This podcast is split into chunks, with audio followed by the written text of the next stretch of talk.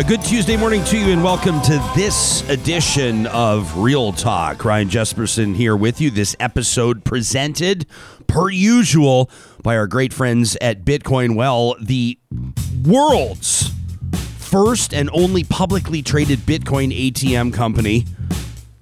We're going to be talking to founder and CEO Adam O'Brien coming up in just a few minutes, and a little bit later on this morning. As part of today's show, we're, we're going to be talking about fintech, financial tech with Dr. Katrin Tinn. Could Canada adopt a digital currency? Would it make sense? What are we learning in the early stages of El Salvador's experiment? What are the implications of, of China declaring cryptocurrency transactions illegal?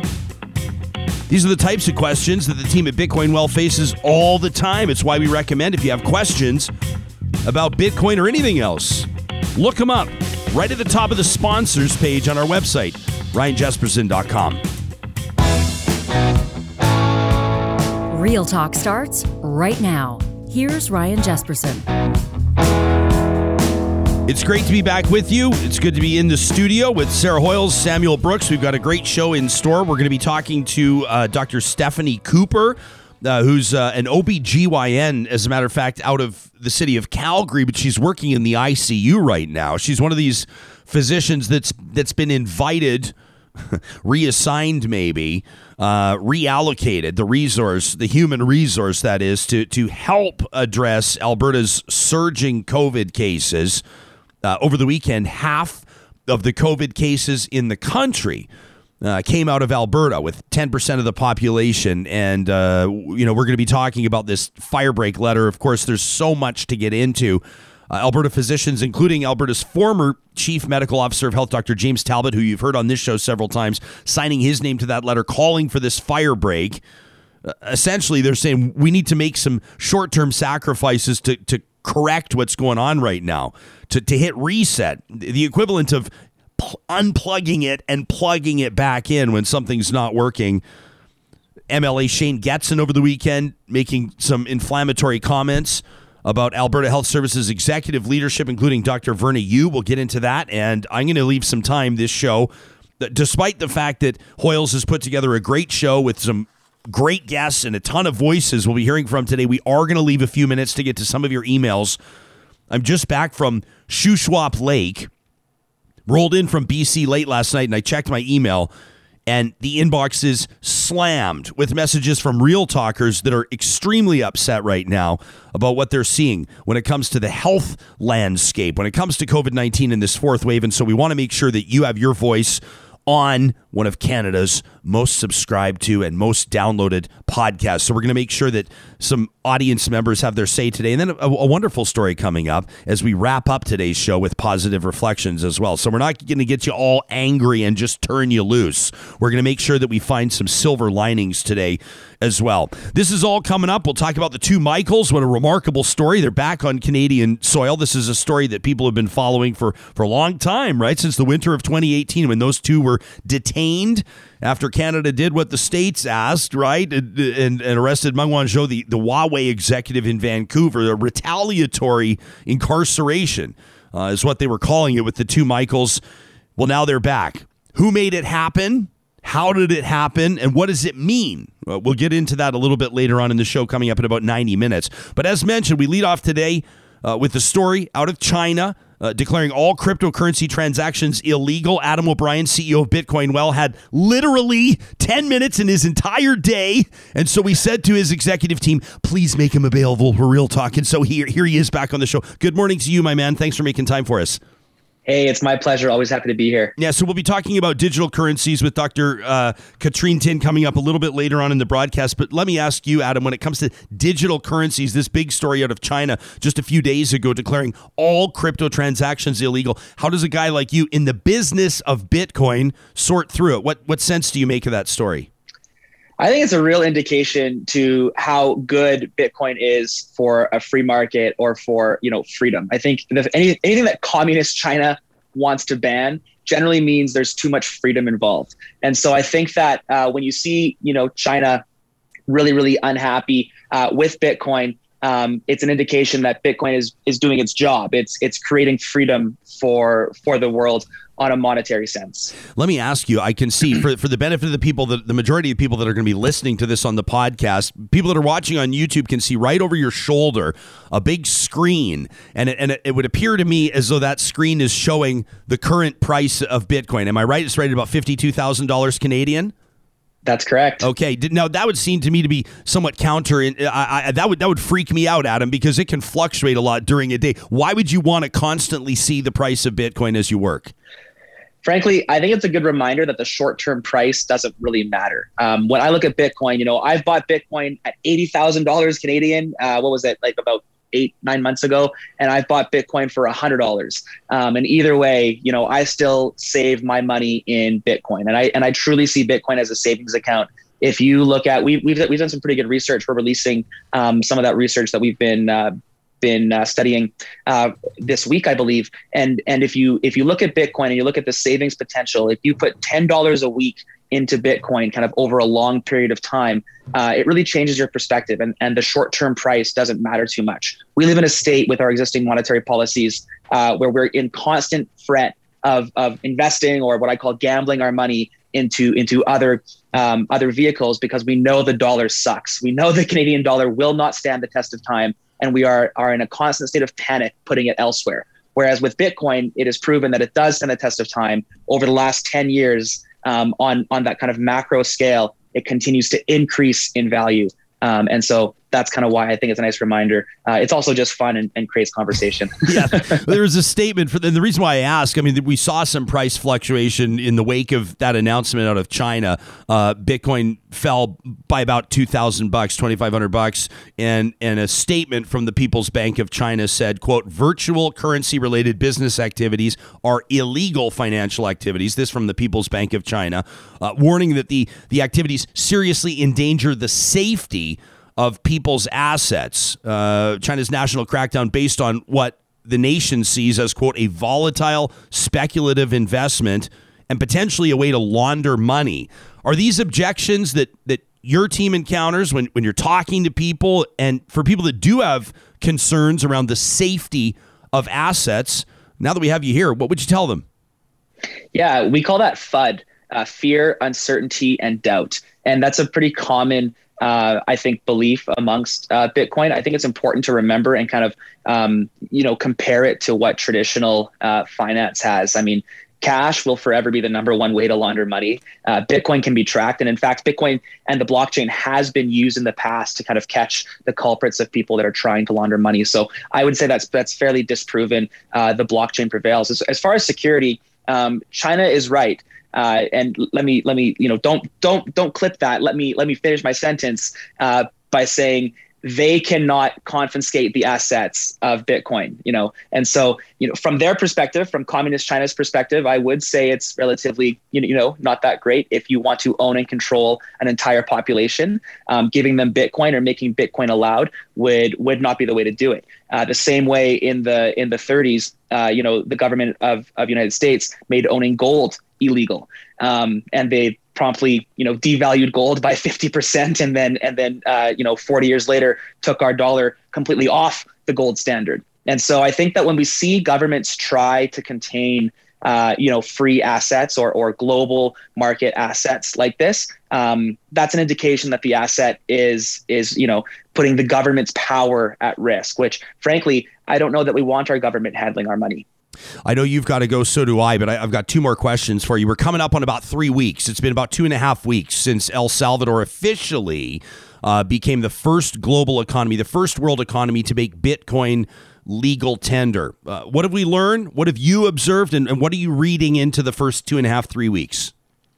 I think it's still really early in this kind of global experiment. Um, I think that people are going to look to El Salvador as kind of that case study, the same way that other jurisdictions are looking at Canada uh, with the cannabis. Um, you know, how is it working? What are they doing? What's working? What's not? And so I think that uh, it's still pretty early in determining kind of um, how things are going. But I will say, like, people are paying for their McDonald's, for their Starbucks in Bitcoin. Um, like this project hasn't been that long in the making, less than six months. And you see these like giant global uh, companies accepting Bitcoin for payment, uh, and you see the country still functioning, um, I think that's that's phenomenal, um, and I would call that a short-term success. I think where it will really come into play, and what's really exciting, is seeing the long-term benefit that El Salvador will will will will see uh, from not having their money tied to um, what the baseless U.S. dollar is. There, there are so many reasons why I, I think so many people are keeping a keen eye on what's going on in El Salvador, uh, most particularly with regards to people that had barriers to banking.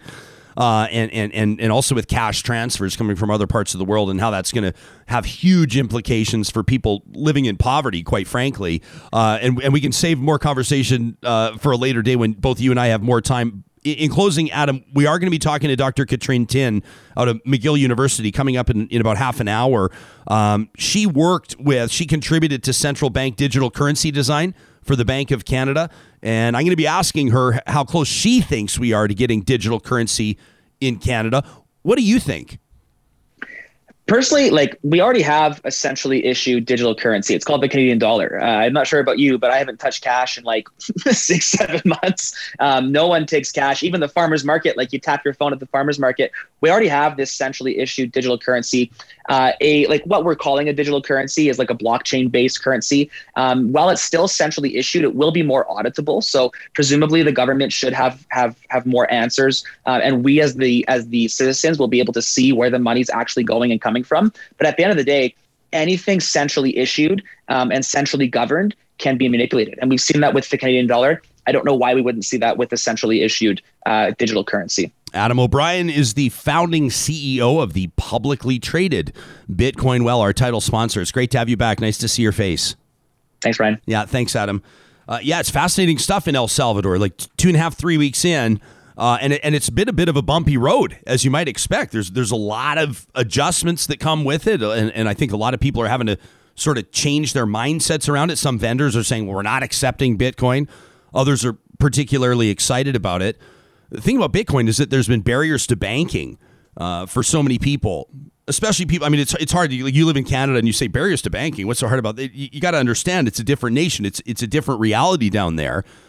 But everybody's got smartphones. Everybody has access to smartphones, which means everybody has access to that type of currency exchange or that to, to, to, to buy and sell, to receive, to trade, transfer Bitcoin or the cryptocurrency.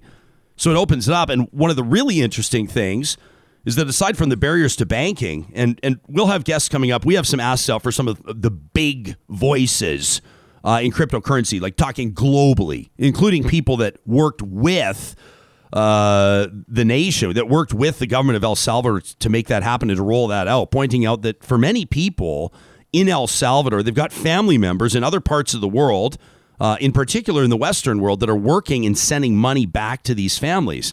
And they pay these heavy surcharges and fees for things like Western Union or whatever the case might be, to the point of, and and and, and oftentimes as well, the reality is is that these people that are going to these places, whether it's the post office or wherever else, in, in what now feels like somewhat of an archaic situation, to pick up the cash from these cash transfers. And, and then you've got gangs outside the Western Union that are taxing them again on the cash they just received, you know, threatening violence. People are saying that oftentimes these cash transfers are cut in half. People lose 40, 50% based on the fees and all the other stuff that happens. And that's not the case with Bitcoin. It's an immediate and rapid transfer and that value, those funds, so to speak, can be sent from one person to another without interference. These are the types of stories we're keeping an eye on as we endeavor to understand it. Thanks to Adam for making himself available on relatively short notice. Uh, in just a second, we're going to take a look at Alberta's uh, COVID situation. It's completely out of control, to be quite honest with you. I wanted to quickly remind you right now that Athabasca University is Canada's online university, and right now, they're back in full swing online and on demand.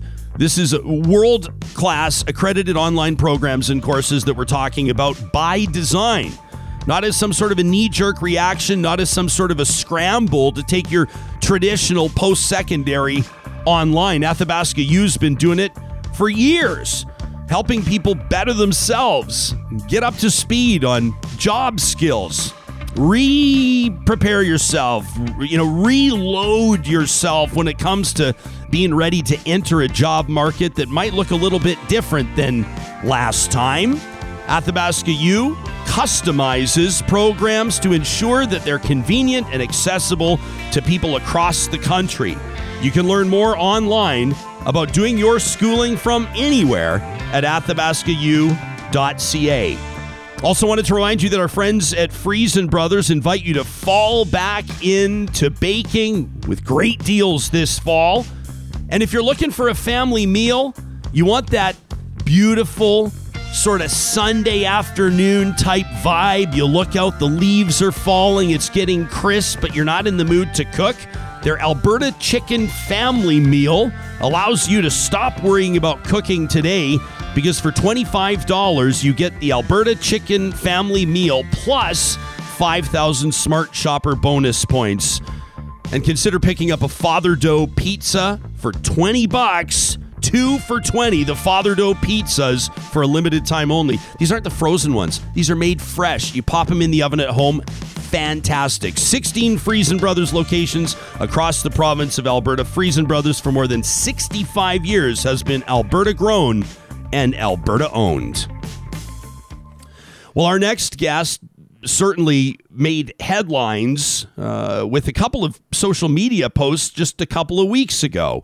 Uh, Dr. Stephanie Cooper is a Calgary based OB/GYN and a maternal fetal medicine specialist. On September 16th, she tweeted So, the ICU is recruiting physicians and I have volunteered. I'm an obstetrician. My physical exam skills are pretty much limited to below the diaphragm. Now, where do I get one of those heart sounds listening things? Uh, Dr. Cooper then the next day, the next evening, tweeted, I need 50 home oxygen monitors for symptomatic COVID pregnant women presenting to the ER. I'm open to all ideas for access and donations. I'm way out of my league here, as we all are. Well, that prompted a gal by the name of Karen Parker to tweet. A couple of days ago, I saw a desperate plea from a doctor in Calgary for donations of pulse oximeters. And today I got a fundraising email from the Royal Alexandra Hospital begging for money for staff mental health supports and ICU equipment. Why are these critical items being left to charity? Everybody's talking about it, and we're grateful that she's made herself available to us this morning. Dr. Stephanie Cooper, welcome to Real Talk. Hi, thanks for having me. Uh, these, these are the types of things that we hear about hypothetically, right? Uh, doctors, nurses are being pulled out of their area of specialty and, and reassigned to ICUs. You're the one that we were able to p- finally put a face to the story. Uh, how has this been going over the past couple of weeks since you made the move over to the ICU?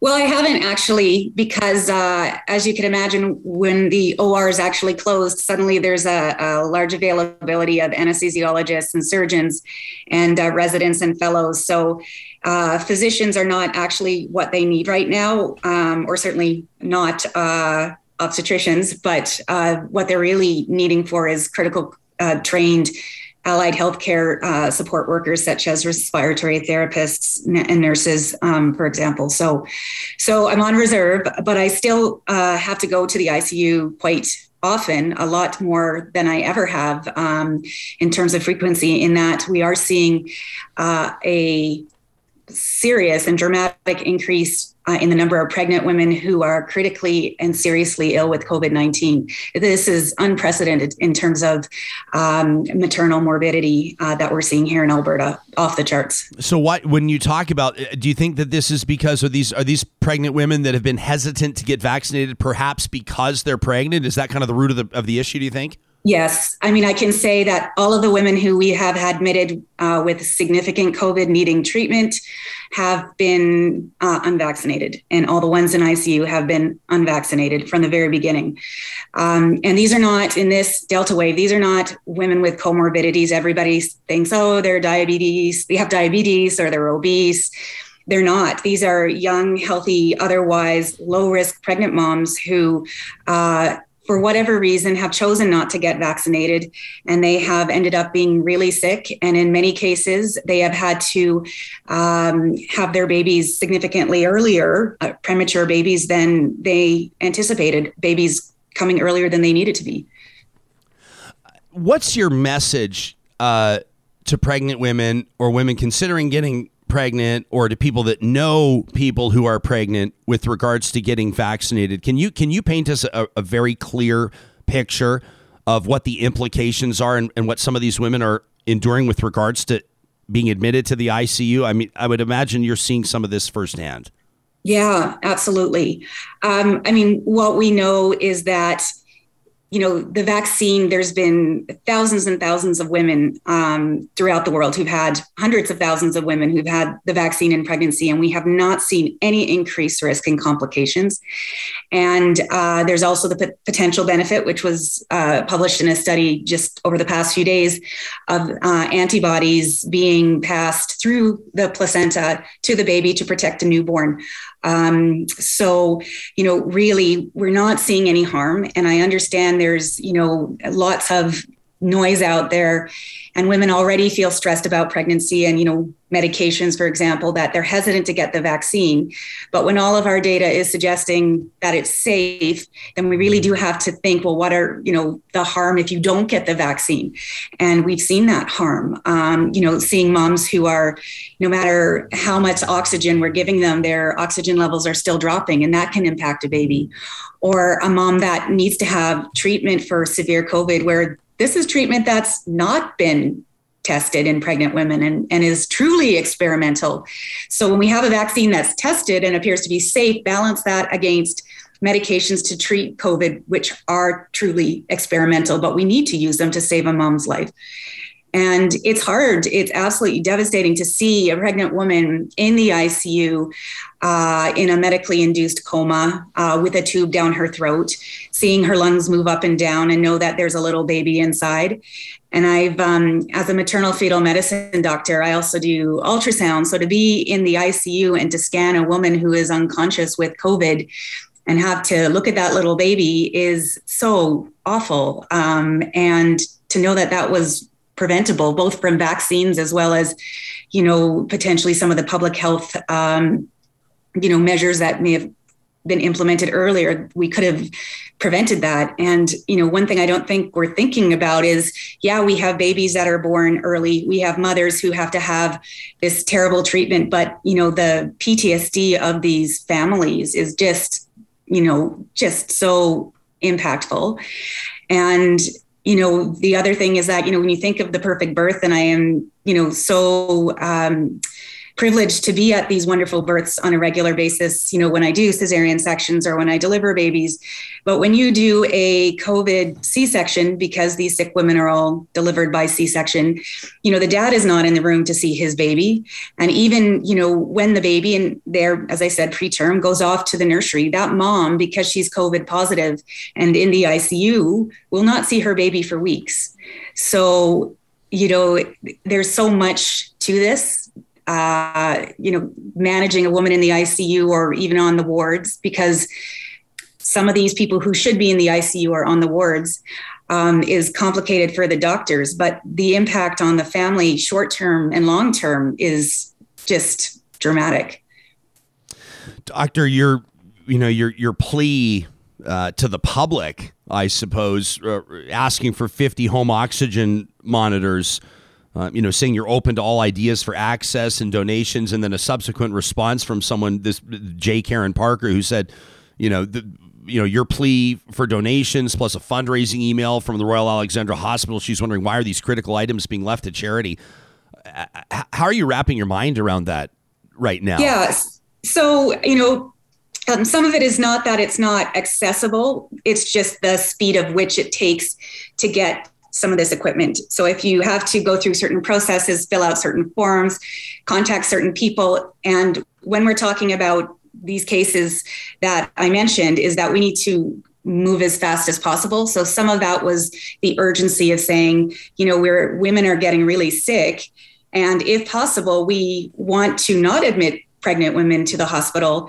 Um, so, can we safely have them being monitored at home? And the oxygen saturation monitors were one of the sort of missing pieces of that. Um, but, you know, certainly the community um, response was just incredible. And I, I think it really goes to show that the majority of people in the community are supportive of our healthcare system and our healthcare workers. And so many people feel like their hands are tied and they don't know what to do to help. And so they are looking for um, really concrete ways that they can contribute. And so I think really that was what you know showed me with this uh, with this request. And we have more than met our goals. So um, thank you to everybody. Um, and i think we have again more than what we need for our local area. And we're um, working on bigger programs outside of the local area. But yeah it, it shows that people do want to help um, and that we knew we have to act. In order to act quickly we have to to act in unconventional ways doctor you know this this fire break suggestion. Uh, I mean, I, I don't even know how to characterize it. It doesn't even feel like real life sometimes right now. You know, we see, you know, Dr. Verna Yiu uh, representing Alberta, Alberta Health leadership, I think, you know, telling the public, and this, I think, dropped like a bombshell that the only reason why Alberta is able to continue to accept ICU admissions is because people keep dying. Uh, and then seeing an MLA, Shane Getson, a United Conservative MLA, come out and, and basically say that she's making too much money. Uh, and, uh, and, and essentially, and we'll get into this in greater detail. Uh, I've got my own thoughts on it uh, once we thank you for your time. We only have you for a couple more minutes, but essentially saying that that there was not enough ICU capacity because AHS didn't scale up quickly enough and see a fourth wave coming. This, as his boss, the Premier of Alberta, said that people talking about a fourth wave were fear mongering and talking, you know, his issues manager, Matt Wolf, saying the pandemic's ending, accepted. I mean, it just doesn't even feel like real life anymore. But can you give us your observations and your sense of what has to happen right now or what the right move would be to get a handle on this fourth wave, most particularly in Alberta, where it's absolutely out of control?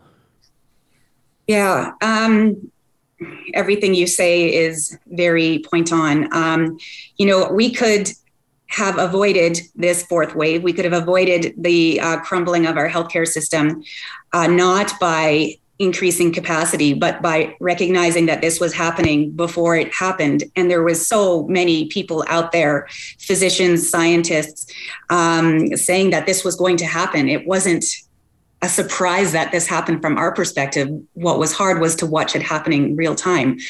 Um, so I don't know. I mean, having the capacity it, to me that just is as a as a physician. So the answer was to have more beds to care for all these terribly sick people. If you think about it why would we want people to be sick? Why would we want people to be near death? That's ridiculous. We sh- what we should have wanted was to do things to prevent this from happening. And you know unfortunately there are restrictions now because we didn't act soon enough. Because of this denial we delayed we as a system or the government or whoever, uh, you know, delay doing something really necessary. And now there is, unfortunately, only, in my mind, in my opinion, only one thing left that we can do, which is to basically shut things down. Um, and that's what we didn't want. I don't want that. None of us wants to have our children out of school and not be able to um, access the businesses that need our support. But now we have no other choice um, because I cannot think and all the people who are anti-lockdown and I, I nobody wants a lockdown. I don't know what other choice we have. Yeah i I just it, here we go again, right? And and if it's if it's the right decision, and it sure sounds like the right decision, because all of the trustworthy people in positions of authority seem to be conveying the same message, then it, it sounds to me like there's really no option, that there's really no choice. Uh, on behalf of this audience and on behalf of Albertans and Canadians, Doctor, I'm so grateful uh, for the uh, incredible spirit and commitment and dedication uh, and calling that physicians and other healthcare professionals like you continue to bring to the table day in and day out. Thank you so much. I know we've got to let you go right now. You have a 9 a.m. commitment. We're doing this live, of yeah. course. But thanks for joining us on Real Talk, Doctor. No, thank thanks you for so everything. much for having me. You got it. Okay, That's Dr. Stephanie Cooper, a physician uh, out of Calgary. Uh, yeah, we're doing this live right now at, uh, of course, 11 a.m. Eastern Time, 9 a.m. Mountain. Dr. Cooper's got a day to get started, and uh, oftentimes we'll get guests like that that'll say, "Yeah, we can join you for 15 minutes, but I can't be late for my commitments." And when their commitments in hospitals right now, we make sure that those interviews don't run late. We're really grateful that Dr. Cooper agreed to join us. I, I have my own comments on what MLA Shane Getson had to say just a few days ago, and I want to get to some letters that you've sent us. But first, I want to remind you that our friends at the Dairy Queens of Northwest Edmonton and Sherwood Park have officially rolled out their fall favorites the pecan pie blizzard treat and the pumpkin pie blizzard treat.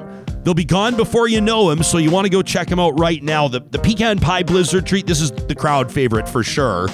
It's crumbly brown sugar pie pieces, crunchy pecans, creamy caramel, the world famous soft serve topped with whipped topping. Truly is a special fall treat. The pumpkin pie blizzard treat, of course, made with real pumpkin pie pieces, that whipped topping and nutmeg, real nutmeg on top. Fabulous. On our drive back, as a matter of fact, through Golden, BC yesterday, we stopped in at the DQ there. Not a DQ of Northwest Edmonton and Sherwood Park, but stopped in. Buddies of ours said, We've been waiting for that pecan pie blizzard treat, so we made sure to get our hands on a few. I can tell you the Jesmo review is 10 out of 10. You can find them at the Dairy Queens in Palisades, Namao, Newcastle, Westmount, and Baseline Road. Also, big shout out to our friends at Park Power. I was telling you I had a chance to talk with Chris Kozowski, the founder of Park Power, a while ago, and he reminded me that in Alberta, he says, you have a choice where you're going to get your internet, electricity, or natural gas. You have a choice. So why not take five minutes to compare rates, what you're paying right now to what you could be paying? And furthermore, here's here's me talking now. This is Ryan talking now. If you're going to get your internet, electricity, and natural gas from somebody, why not get it from the company that supports your favorite podcast? You can sign up today at parkpower.ca. Make sure you use the promo code 2021 Real Talk for $70 off your first bill. So, yeah, back on September 25th, this is a few days ago, uh, MLA Shane Getz, United Conservative MLA, says, you know, somebody's tagged me on a post to draw my attention to the salaries of those who run Alberta Health Services. And he links to a story on the CBC. Alberta Health Services salary disclosure places current president at the top of the list, as you might expect. He says, for this kind of money and the amount that we pour into the system, I think we need to be getting more bang for our buck when it comes to resource planning. He says ICU bed levels that were available for the public dropped unacceptably low coming into cold and flu season and a prediction of the fourth wave. Really? He says, hence the crunch and strain on the system. The wave hit, but AHS didn't staff the beds adequately to meet their own predictions. Shane then thanks whoever it was, a private citizen who tagged him on the post. He says, I'll have more to say about this next week. Just like you, I'm not impressed at all. Fresh on the heels of a Dairy Queen ad read, this one takes the cake. I mean, this is absolutely unbelievable. This is the government that told us that shows like this that we're talking about a fourth wave, that we're interviewing physicians, that we're interviewing virologists, statisticians. You remember all the interviews that we had back in May and June and into July? All those interviews where people were talking about a fourth wave. The premier wrote them off, didn't he? He scoffed at them. He said all these people need to get with the science of vaccines, said Jason Kenney, and stop fear mongering about a fourth wave, about hospitals being full. If you paid attention to Eat Your Words last week, presented by Prairie Catering, you know exactly what I'm talking about. And then, of course, there was that famous tweet from Premier Jason Kenney's executive director of issues management, Matt Wolf, who's gone AWOL like everybody else. Remember that tweet? The pandemic is ending. Accept it. Back at the beginning of June.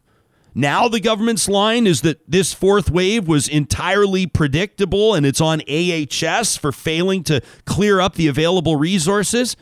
Has nothing to do with opening up Alberta for the best summer ever. Has nothing to do, I'm sure, with dropping all restrictions with that obsession of being the very first jurisdiction in Canada, in North America, to virtually abandon all COVID related health protocols had nothing to do with that. It's on the executives at AHS, it's on the healthcare professionals, and now is the time for a salary review. It's mind blowing, really. And I think it's kind of low hanging fruit. As a matter of fact, I think it's a bit of a low brow argument to start bringing salaries into the mix at a time like this. Doesn't really seem to make sense. Dr. Verna Yiu makes a decent salary, that's for sure. But when you take a look at executive leadership of massive organizations, you don't pay these people $60,000 and expect to get the best leader out there. You pay in order to remain competitive with the market. And we've talked about this before in the context of politicians' salaries as well, haven't we? How, as a matter of fact, I don't really have a lot of time for conversations about how politicians should be taking pay cuts all the time because I think the last thing you want to do is be chasing good people out of politics. I'm not sure I'd take issue with the idea of taking some of these folks out of politics because the politicking, quite frankly, is sickening. It's ridiculous, as a matter of fact, to lay overloaded ICUs at the feet of the president of Alberta Health Services, considering the tone that this government has taken and the position that it's taken on managing COVID 19. Everybody was banging on the table. Everybody was screaming, trying to get the attention of the decision makers at the Alberta legislature, warning them that a fourth wave was inevitable. And what did this government do? It laughed. It laughed in the face of that pushback. It started selling its own baseball caps on its party's website. Best summer ever. People in senior positions of leadership.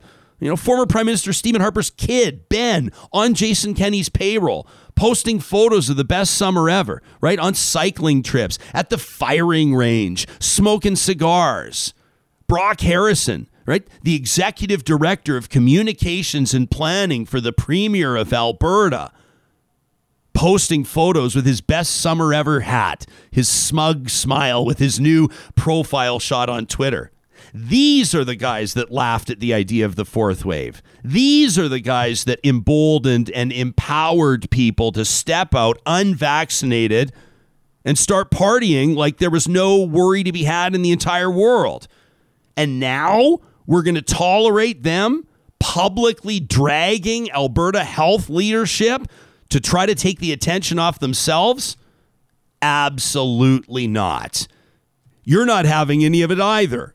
As mentioned, when I came back from my weekend and opened up my email, I was blown away at how many of you have been in touch with the show. Curtis wrote in to say, you know, I'm reading social media accounts of healthcare workers this morning, and I'm crushed at what I'm hearing. Curtis wrote this to me on Saturday. He says good people being put into life or death situations that they're not trained for. Completely a result of this government's policy failure. Curtis says to the premier, let me be clear.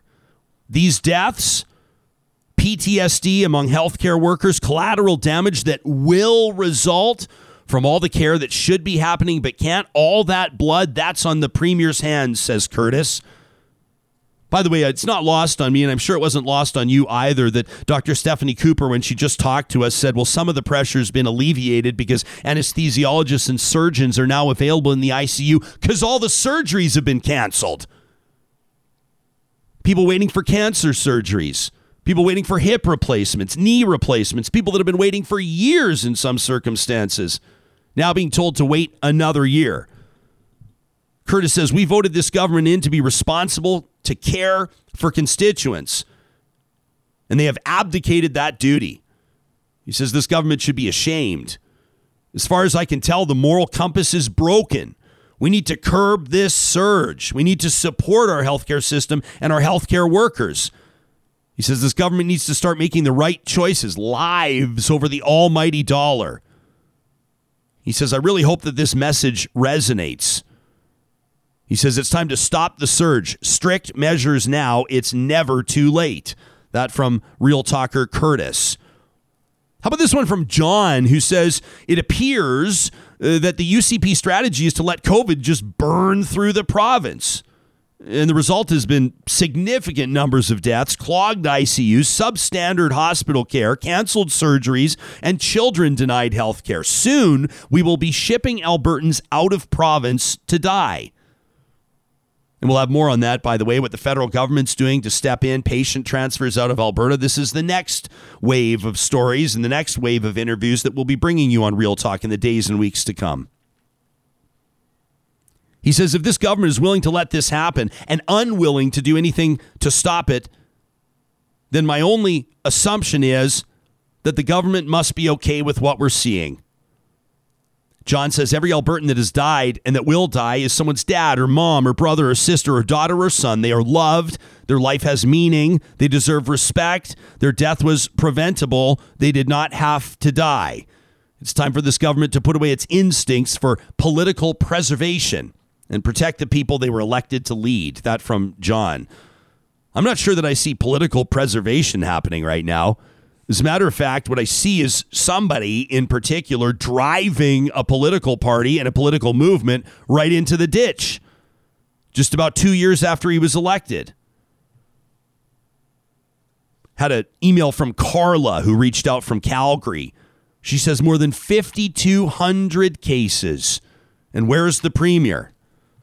Whole bunch of you were tagging me, by the way, over the weekend as though I was unaware that Jason Kenney was doing an interview on Roy Green. Roy Green, of course, a Corus radio host who's quite friendly to the premier. That was the premier's availability. Not in front of the media, not to journalists that'll push him and push him and circle around and follow up, but to a talk radio host who's been more than friendly to this government since inception. Why do you think he gets the exclusives? So Carlo goes on to say you know, people see crisis in the province right now, yet this government missing in action. People dying in droves every day. And that's because government protocols are weak. Lots of loopholes, nobody following them properly. You saw Dr. Deena Hinshaw Hoyles over the weekend scolding people for editing and faking their not a passport vaccine passports you know, suggesting how, how disappointed she was and asking people to just stop doing that. It's mind blowing that the government would put people in a position to be able to do that. An editable PDF. I mean, we're talking about health records.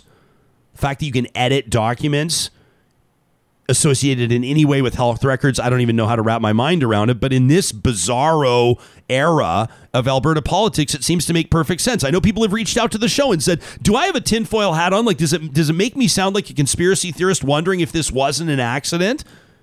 If essentially releasing a blank template for a vaccine passport, if that may have been intentional on the part of the government? And how do you at this point suggest to somebody that they do sound like a conspiracy theorist? As a matter of fact, it's somewhat believable." I think is very believable.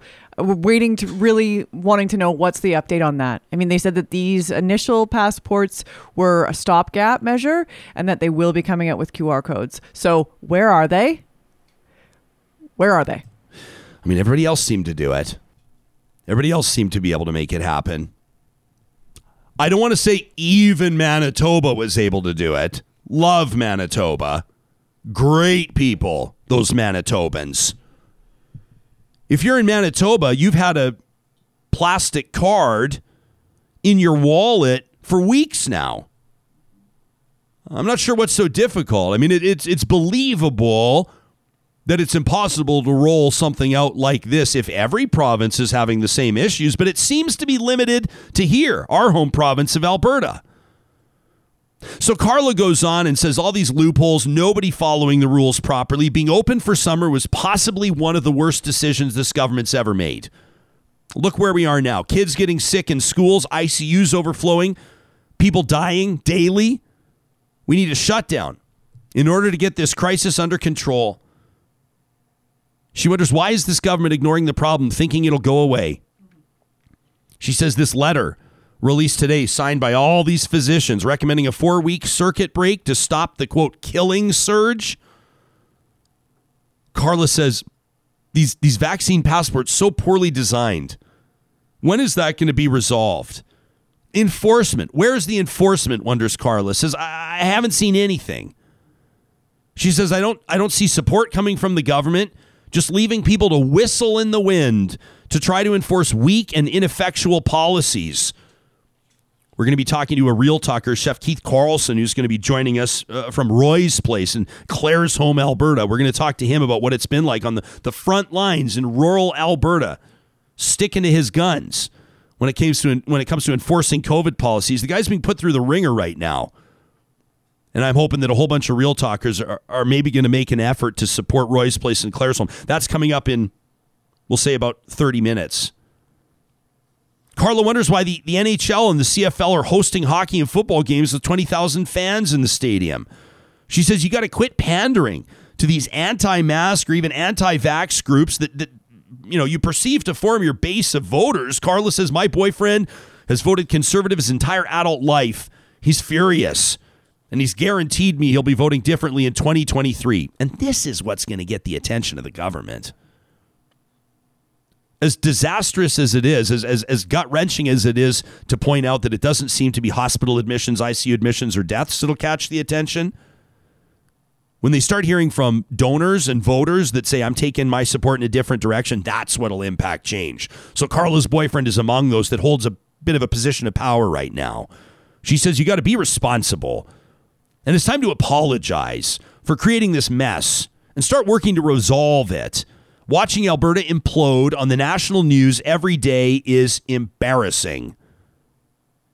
It's time to take action. More people will die unless this government changes course. It's embarrassing, but it's also lethal. People are dying. And I think right now, people are in a position, people that have been proud Albertans for many years are kind of embarrassed to wrap themselves in the flag right now. It starts to feel like some sort of a Trumpian nightmare where the rest of the country is kind of looking at you going, huh? Had a conversation with a couple buddies uh, from BC over the weekend, and one of them's been planning with his girlfriend – who's fighting a, a valiant battle against breast cancer. They've been planning to move to Alberta for quite some time. They can't afford to live in Vancouver. They want to get a house, they want a backyard. They'd love to have a family someday. He says, I don't know if I can move there right now. I said, You know what, man? As much as it pains me to say it, if I was you, I wouldn't move here right now. Your girlfriend's receiving cancer treatments. The, the availability or access to her health care is so important for your family right now. I don't think I would move here if I was you. Give it time. Give us some time to, to get everything figured out here, and then we can start proudly opening our doors again and reminding people why Alberta's been such a wonderful place to live for the decades before this government started steering Alberta's COVID response. Gina says, you know, I'm going to go out of my way to support establishments that are doing the right thing. I encourage real talkers. I encourage people that are listening to this podcast that are listening to us live right now to do exactly that. And not just by showing up at the restaurants or showing up at the retail locations or whatever the case is, whatever the context is, but also by showing them support online.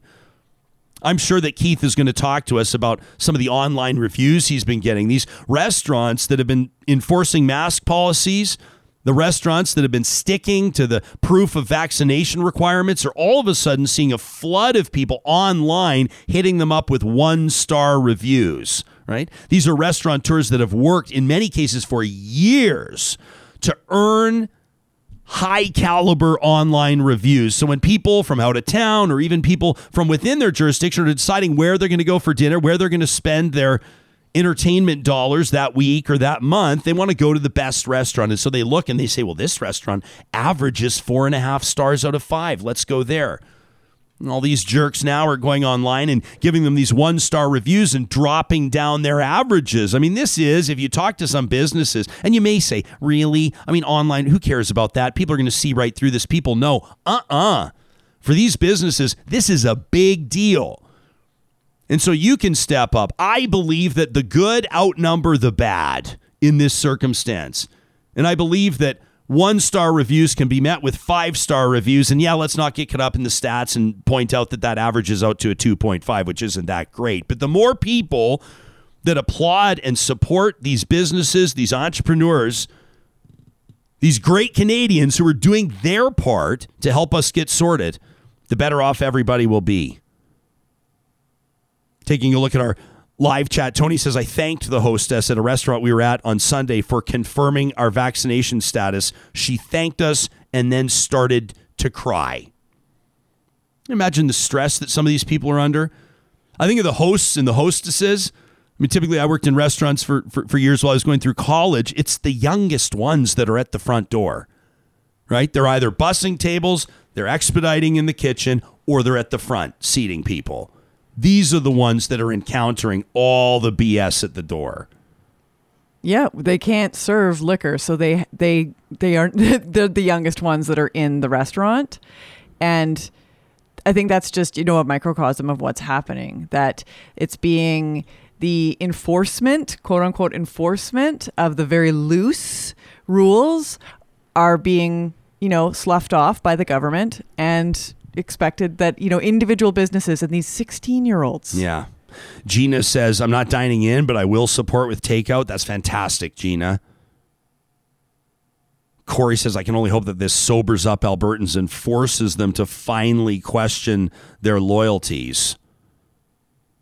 Kim says, I used my Vax passport, my ID for the first time on Friday. It was easy. Yeah, me too. It's not a big deal. But then again, like, how legit are they? You know, I'm surprised. I mean, even when I showed mine, it's just on my phone. It's just a screen grab. It could be so easily doctored. I don't feel like it's legit. I'm happy to provide it. I'm happy to show it. But I don't know if the other people in there have shown fake IDs, so to speak, or whether they're real. Nobody knows because it's so easily forged. I mean, it feels like we have driver's licenses drawn up with crayon. You know, take my word for it. I passed my test. Dwayne says if this government promised recall legislation, why isn't it there? That from Dwayne. Fair question. Chelsea says people getting mad at retailers is exactly what this government wanted. It takes the heat off them because the restaurants are so called choosing to implement this passport system.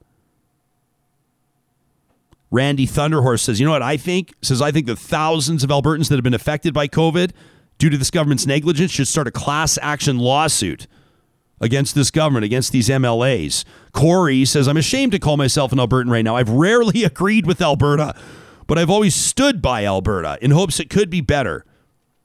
Says Corey, this feels like rock bottom.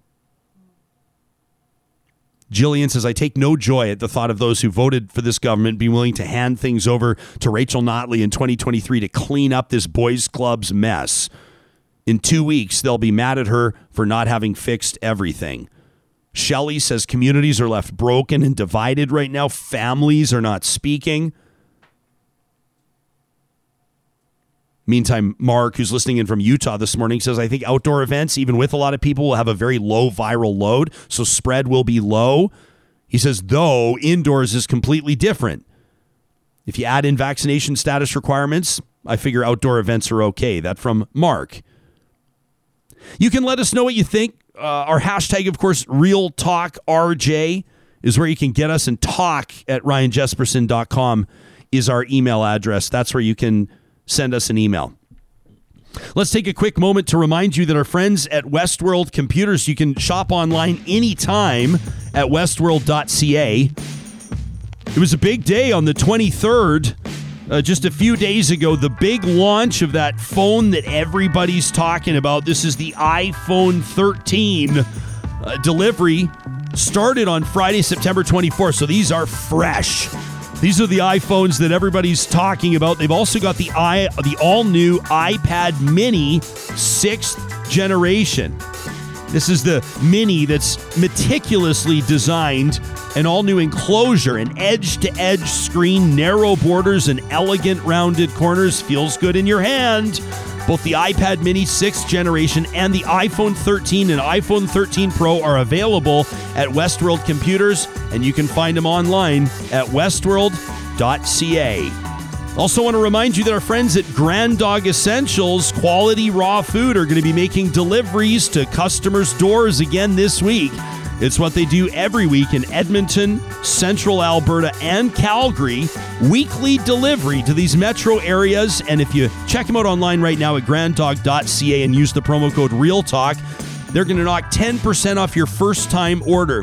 While you're there online, check out their blog. They've got a couple of great pieces on how you can learn more about what a quality raw food diet could do for your dog's health, including this story about enough kibble Time to go raw. Customer testimonials are one thing, the expertise of their nutritionists is another. I can tell you from firsthand experience, we trust the team and support the team at Grand Dog Essentials. Also, a big shout out to our friends at Eden Landscaping. You can find them online at landscapeedmonton.ca. It's getting to the time in the season where they're going to move to the planning stages for next spring and next summer. It's never too early to start planning on how you will bring your outdoor space to life. If you check out their website, landscapeedmonton.ca, you can check out their portfolio. And it gives you pretty good ideas on exactly what they can do, whether it's an ultra modern design, whether you're pursuing natural beauty or stunning stonework. For the last 20 years, they've been doing it all. Eden Landscaping at landscapeedmonton.ca.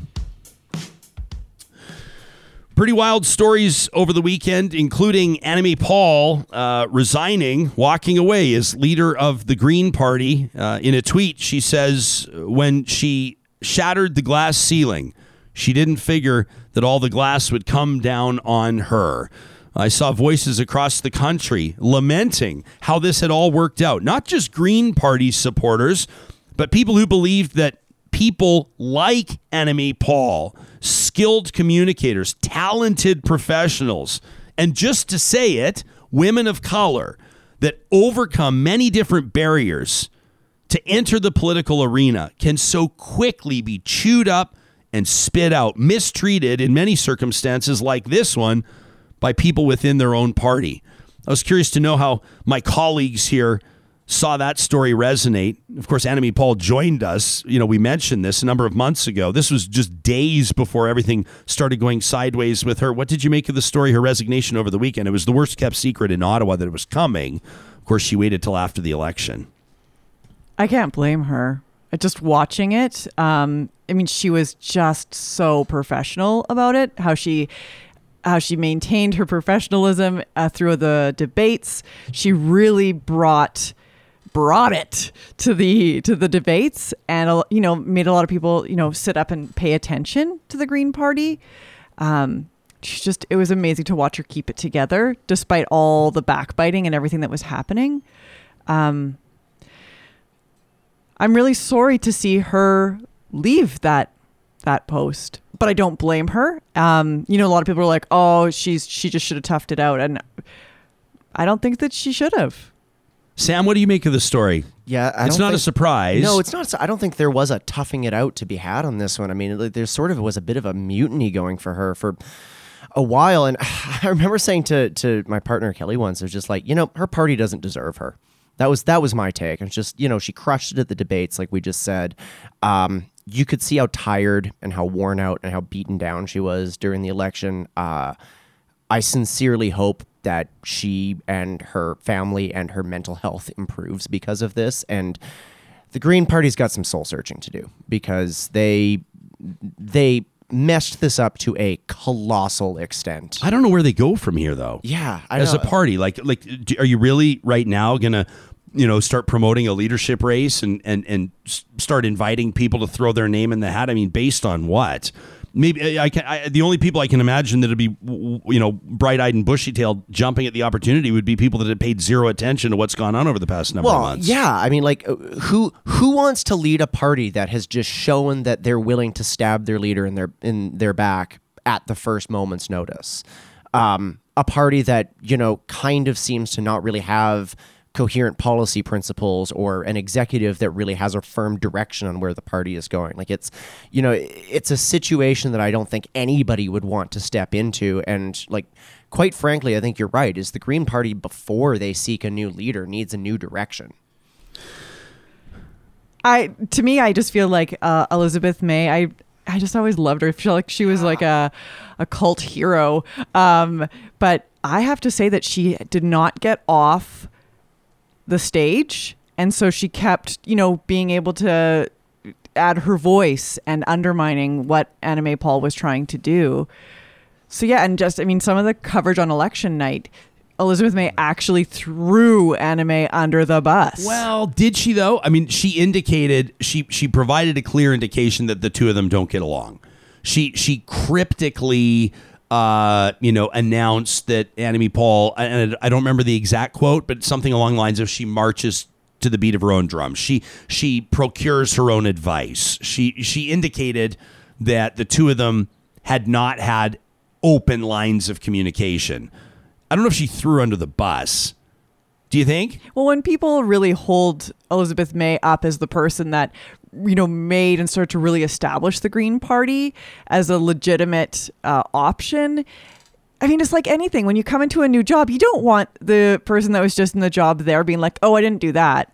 Oh, I didn't do that. Oh, I, well, I wouldn't do that." And that's what I'm saying. That's why I wonder if maybe, I mean, we don't know the behind the scenes stuff, but you kind of wonder if Annamie Paul maybe was like, thank you, I appreciate the feedback, but, you know, uh, under new management, right? Under new leadership.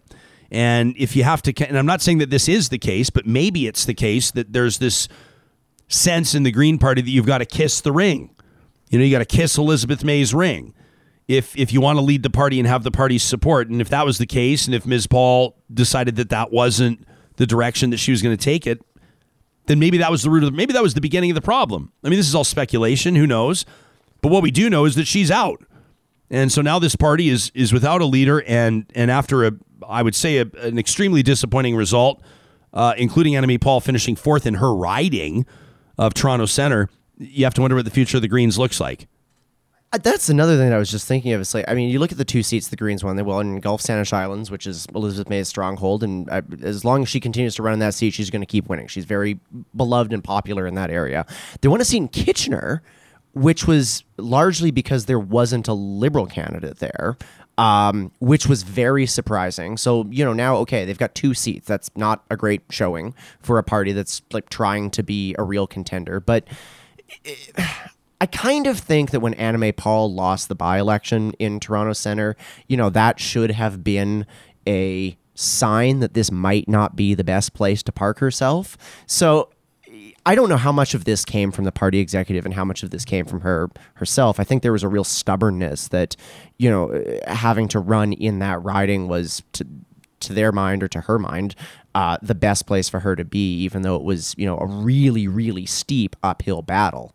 But uh, I don't know what else they could have done. I'm like you know. Aside from maybe taking Elizabeth May's seat or, or finding a riding that historically has been a little bit more friendly to the Greens, like I'm trying to figure out where Annamie Paul should have run. Yeah, I don't think, and I don't think you take Elizabeth May's seat. She's kind of the, you know, they call her the, the Queen of Saanich Yeah, Gulf Islands. exactly. Uh, you know, in, in a respectful tone, and uh, and uh, obviously she she wins there whenever she runs. Um, you know, interesting on our live chat. You know, Tom says I think that Elizabeth May held off on undermining or attacking Annamie Paul by not saying anything. If you can't say anything good, don't say anything at all. I thought there was just enough of a there was just enough of a commentary that I think she wanted the message to resonate, but didn't want to just sort of vomit out the full story. You know, it was the You're talking about Elizabeth yeah, May. Elizabeth May talking about Annamie Paul. I think she wanted to send a message to Canada when you have the ears of the eyes and ears of millions on election night to indicate that you know to create a little bit of distance.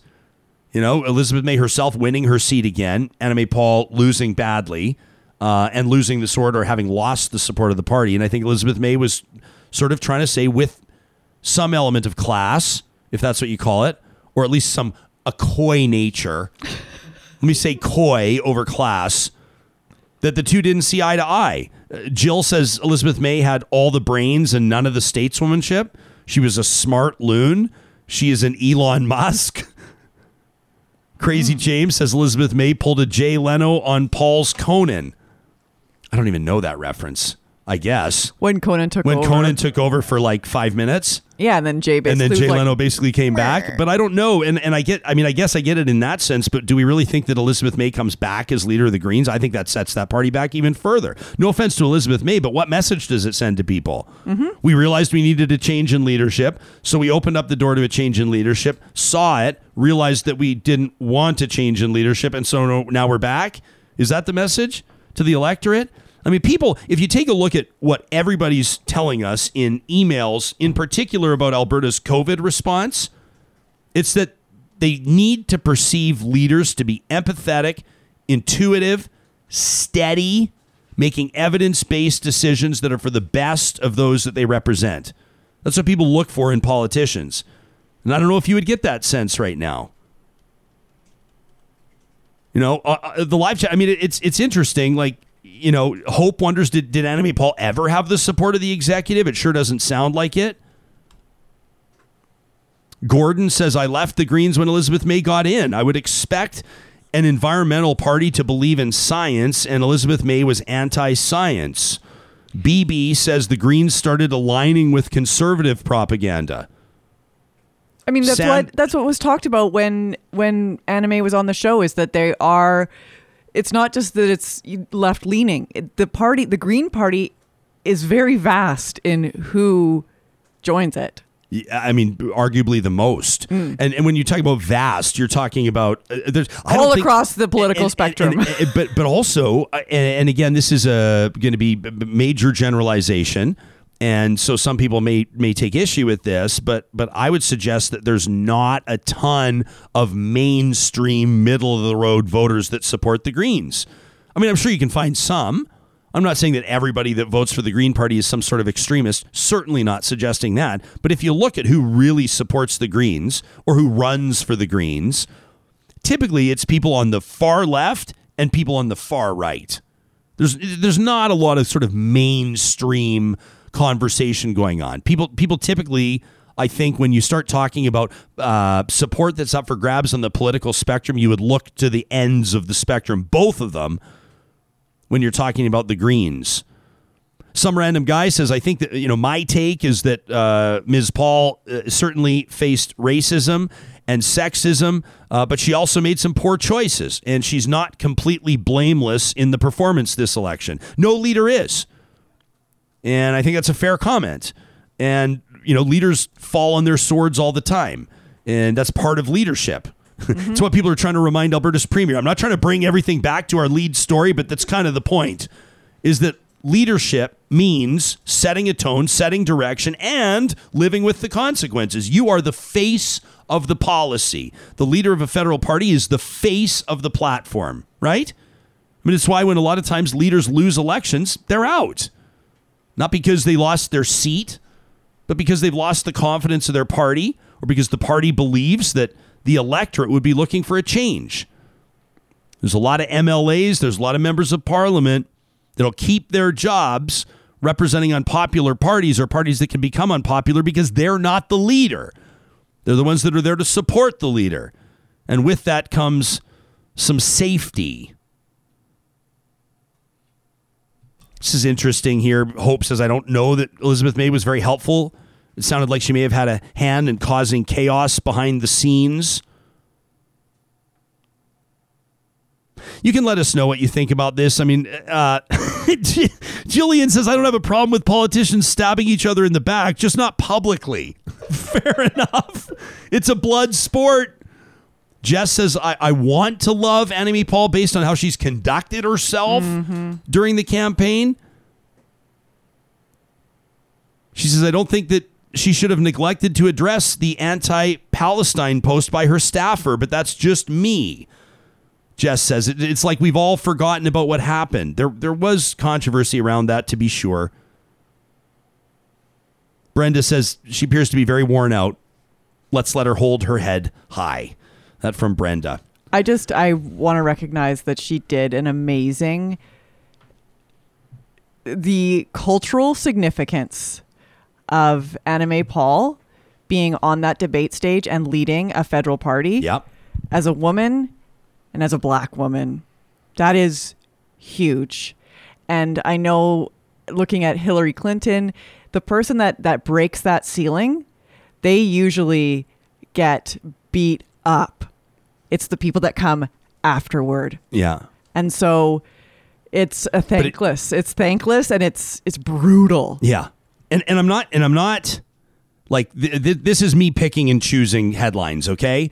I've not I've not put a lot of time into this narrative.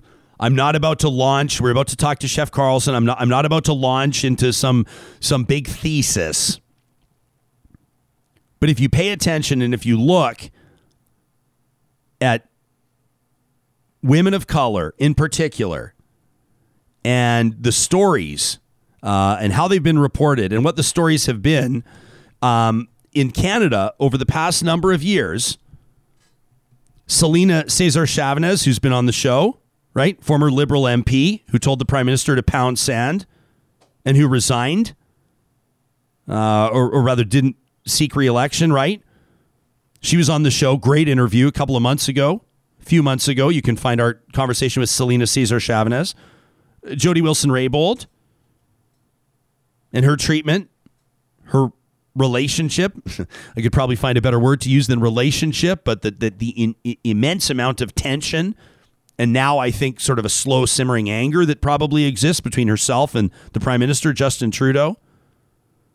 You look at Maryam Monsef, who was essentially run out of her riding this past election, made obviously an unfortunate comment, calling the Taliban brothers.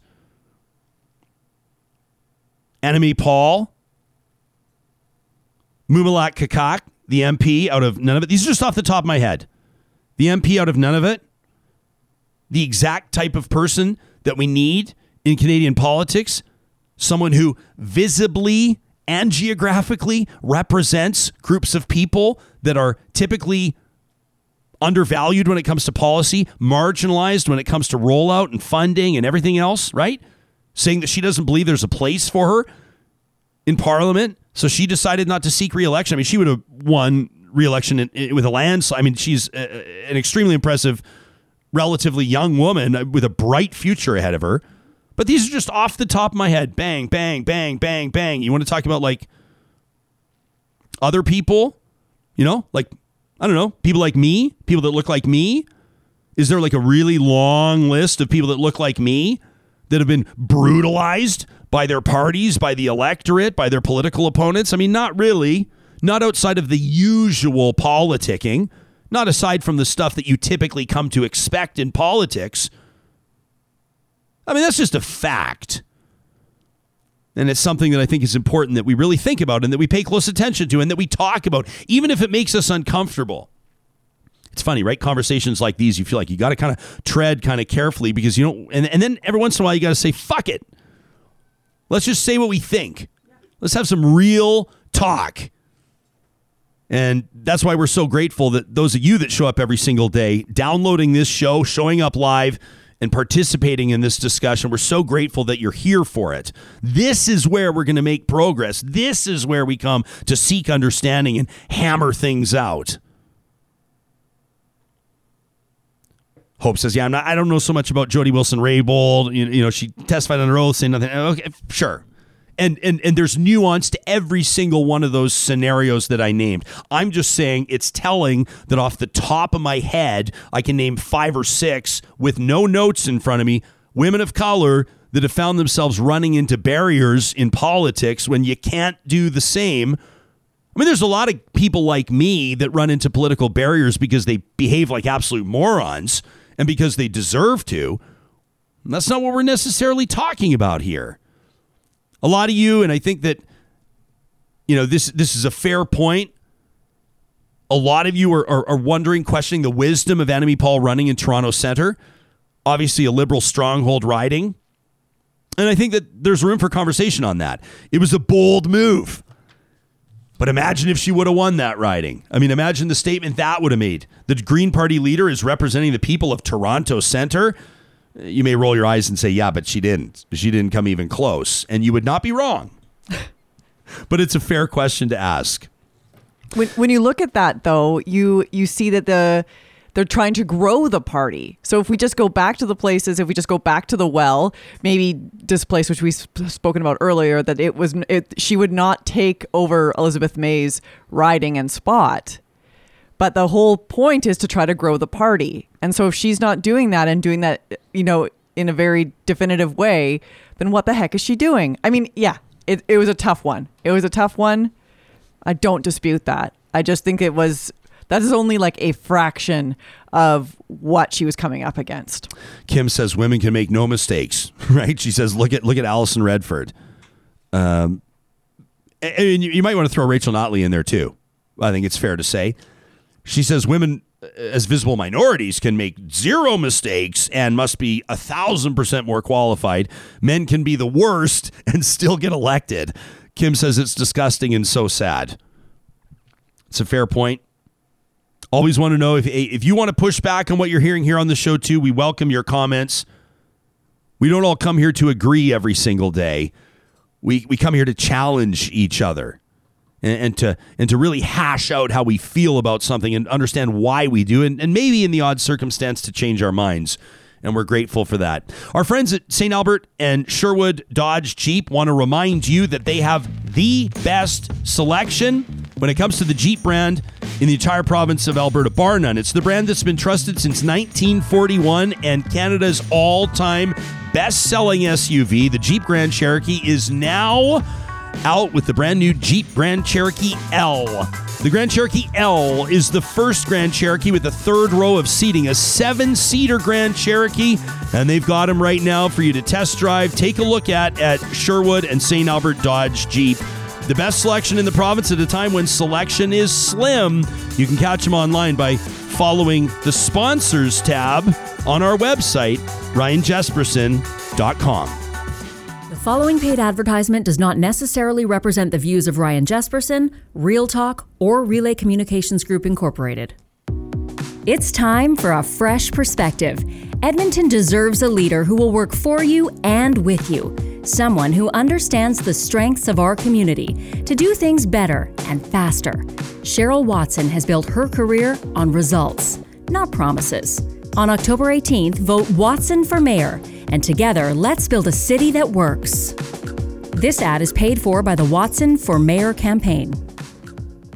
Local Waste, you know, every Friday presents Trash Talk. This is an opportunity for you to take what's banging around between your ears, what's driving you nuts, what's elevating your blood pressure, to push it out into an email. We hope bringing some sort of a copacetic influence to your day, and then maybe to hear that email read as we wrap up our broadcast week. Trash Talk coming up in a Friday's show, right at the end of it.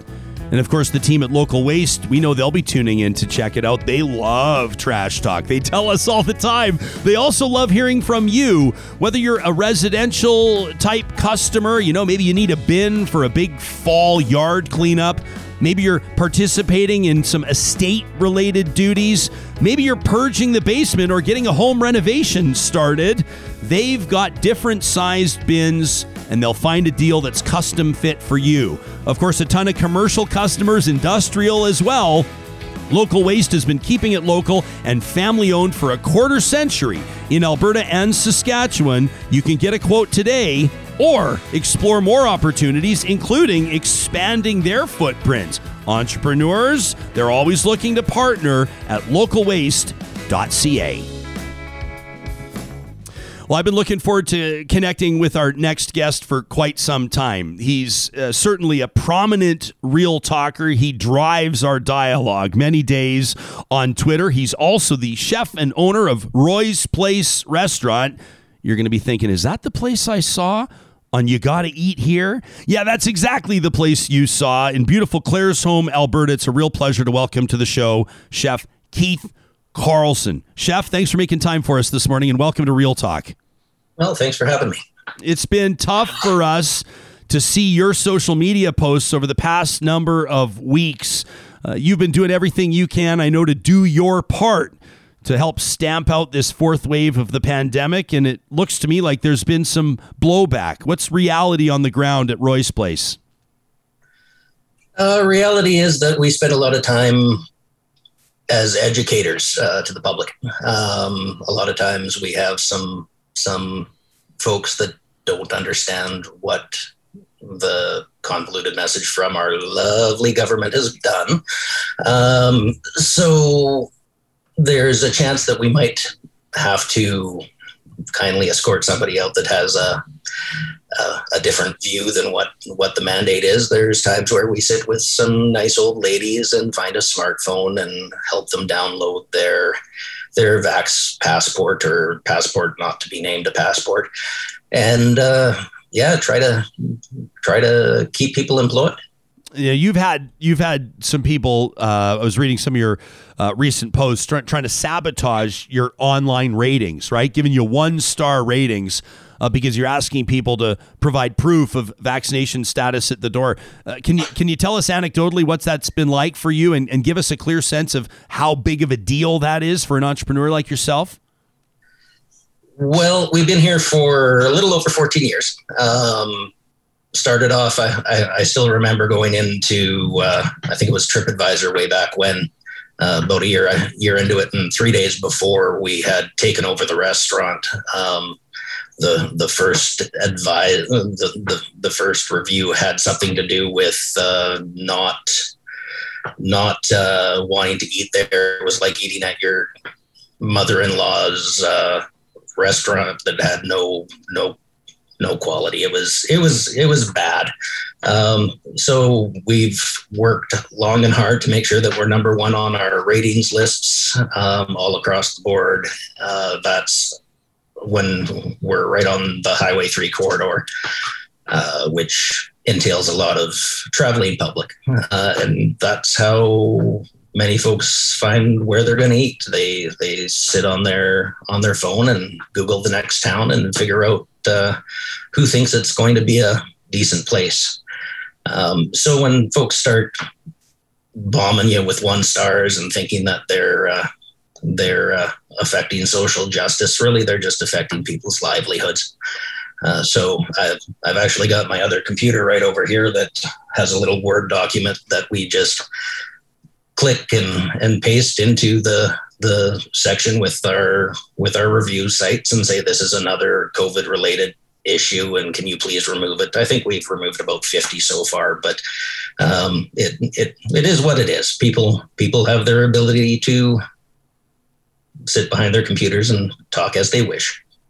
Well, uh, and I'm I'm confident that this interview and that our conversation, Keith, will be somewhat of a rallying call uh, for people that can push support in the opposite direction, for people that can award you the five star reviews. Now, I know you'd, you'd rather have them uh, entering those reviews based on a positive experience at the restaurant as opposed to a bunch of people across the province simply chiming in online and rating something that they have no experience with. What have the, I mean, the past 18 months or so been like for you? Down in Claresholm, obviously, it's been difficult. The pandemic has. Uh, I'm not saying anything new here for thousands and thousands of people, including restaurateurs. How have you kept your head above water? How have you managed?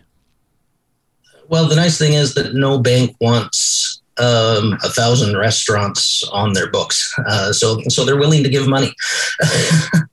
uh, so yeah, we've we've we've gone into debt. Um, when it's all said and done, uh, we've extended our our payoff period by about another two and a half three years um, which means that uh, it affects the the kids' uh, school funds and and everything else. Uh, just like everybody else dealing with the, with the pandemic, we've got we've got some challenges, um, but in the end, we've we've gone through every every motion uh, uh, before our wise leaders uh, had said that we were now over and done with. Uh, we opened up our patio um, as soon as we we got clearance to re to reset the the outdoor dining room um, and go inside. Nobody wanted that. Uh, sitting on pavement in plus 30 weather for a month. Uh, uh, folks would rather have been in the dining room. We cleared that to the side. We we've done resets. We've done uh, meal packages. We've done everything. Uh, we've hired and laid off staff three times. Um, I've had um, the biggest heartbreak out of everything is we pride ourselves in training the next generation. Uh, so we've always got a couple of journeymen going, um, trying to get their papers, uh, get the red seal. Um, one of my gentlemen had just finished. One was in his third year after after the second round of layoffs. Um, they're now construction workers, and and one's doing some cleanup on a construction site. Uh, the sacrifices that you make doing doing food service and hospitality uh, involves nights. It involves weekends. Um, it's a lifestyle choice for a lot of a lot of folks, um, and and generally we like we like to make people smile. So when we can make people smile, that that's that's a pretty big thing for us. We're we're kind of a motley motley group that uh, uh, we we need we need to make people have a better better life than than where they're at. Uh, so so generally it, it works out pretty well and our our customer base has been fantastic we've got folks that do 400 kilometer round trips to come out on a on a, this is a Saturday to get a, a cinnamon bun and and and have Brandy harass them. Um, it's it's yeah we just we we can't take take too much too seriously otherwise the job's just not damn fun. And, huh. and by, by God, we, we better make things fun for people. Otherwise, this, this pandemic is just going to be a big pile of poop. Well, it, it, it kind of already is, it feels like, but, but I appreciate your optimism. Who's Brandy? Uh, Brandy's my wife. Brandy's your wife. Okay. And and these cinnamon buns, that that's what everybody that my understanding the cinnamon buns are kind of what landed you on TV in the first place. And anytime that anybody talks about Roy's place, everybody talks about the cinnamon buns. Uh, do you care to divulge what the secret is? Um, the secret is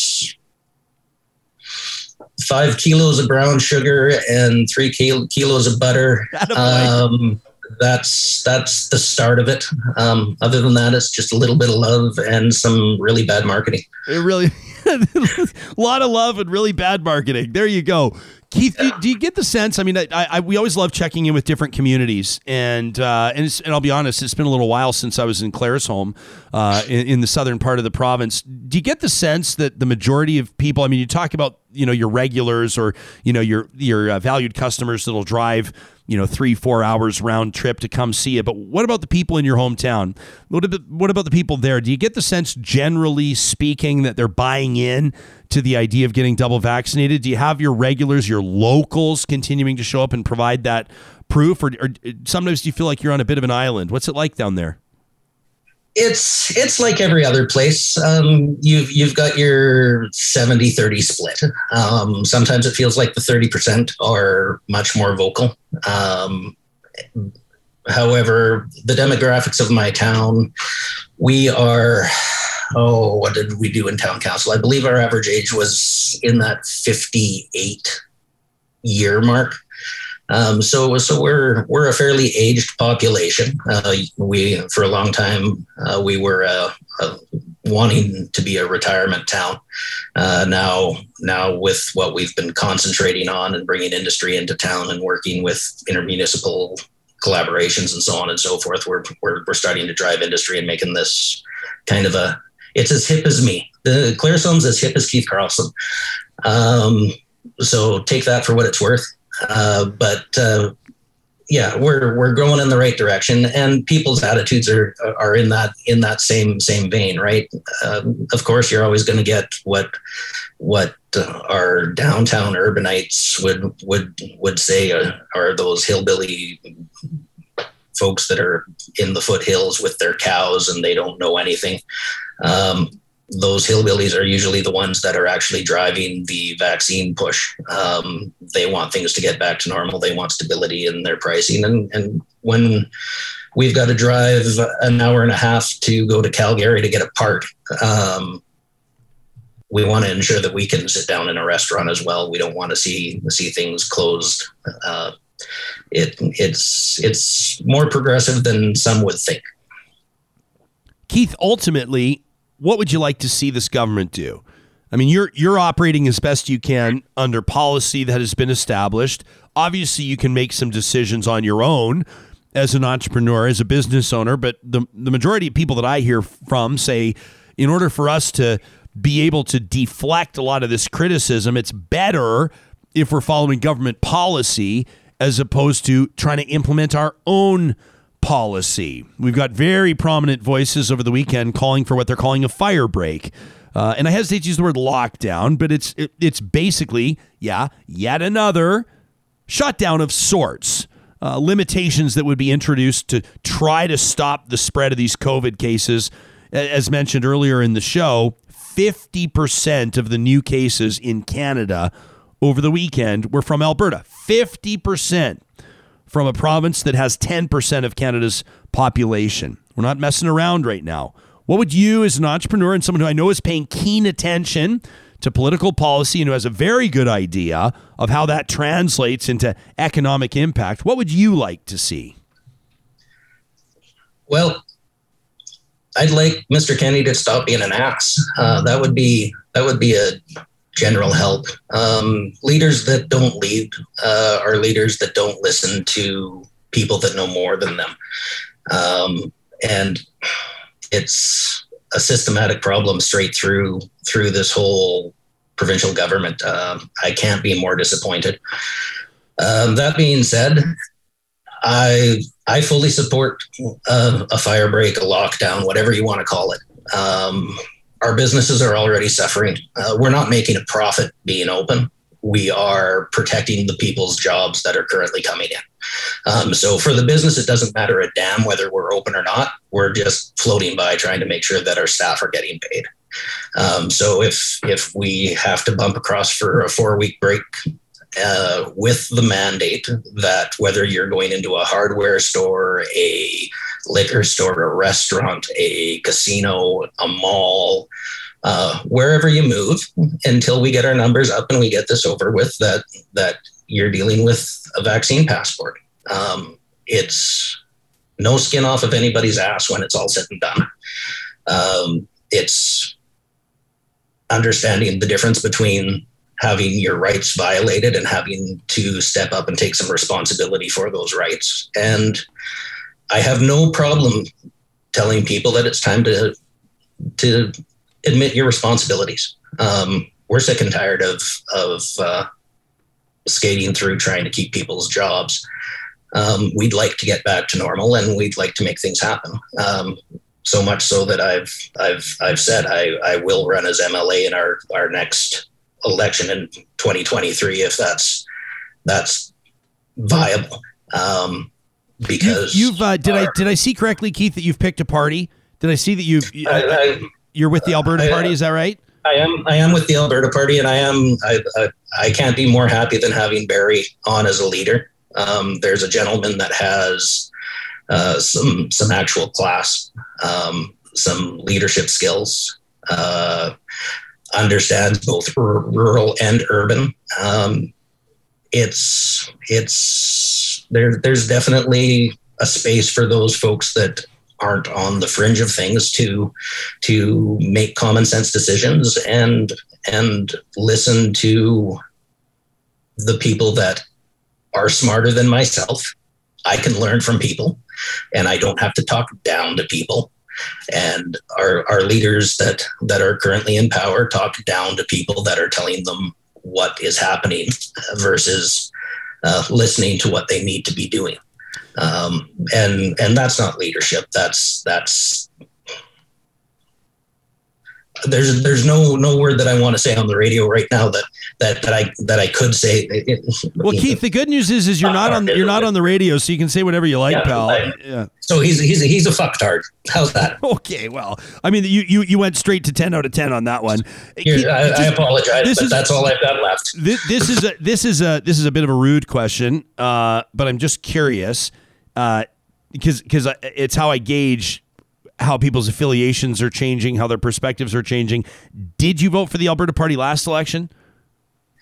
I, hesitantly, it was the first time I did, um, strictly because I've watched Mr. Kenney um, through through the federal issues and as immigration minister and dealing with the uh, uh, foreign workers in the past um, and his lack of accountability in in a few situations on that. Um, maybe I had a, a, a, little better insight dealing with him directly, but I, I wouldn't I wouldn't recommend him to a a church board, no less anything else. But that's that's just kind of how it is.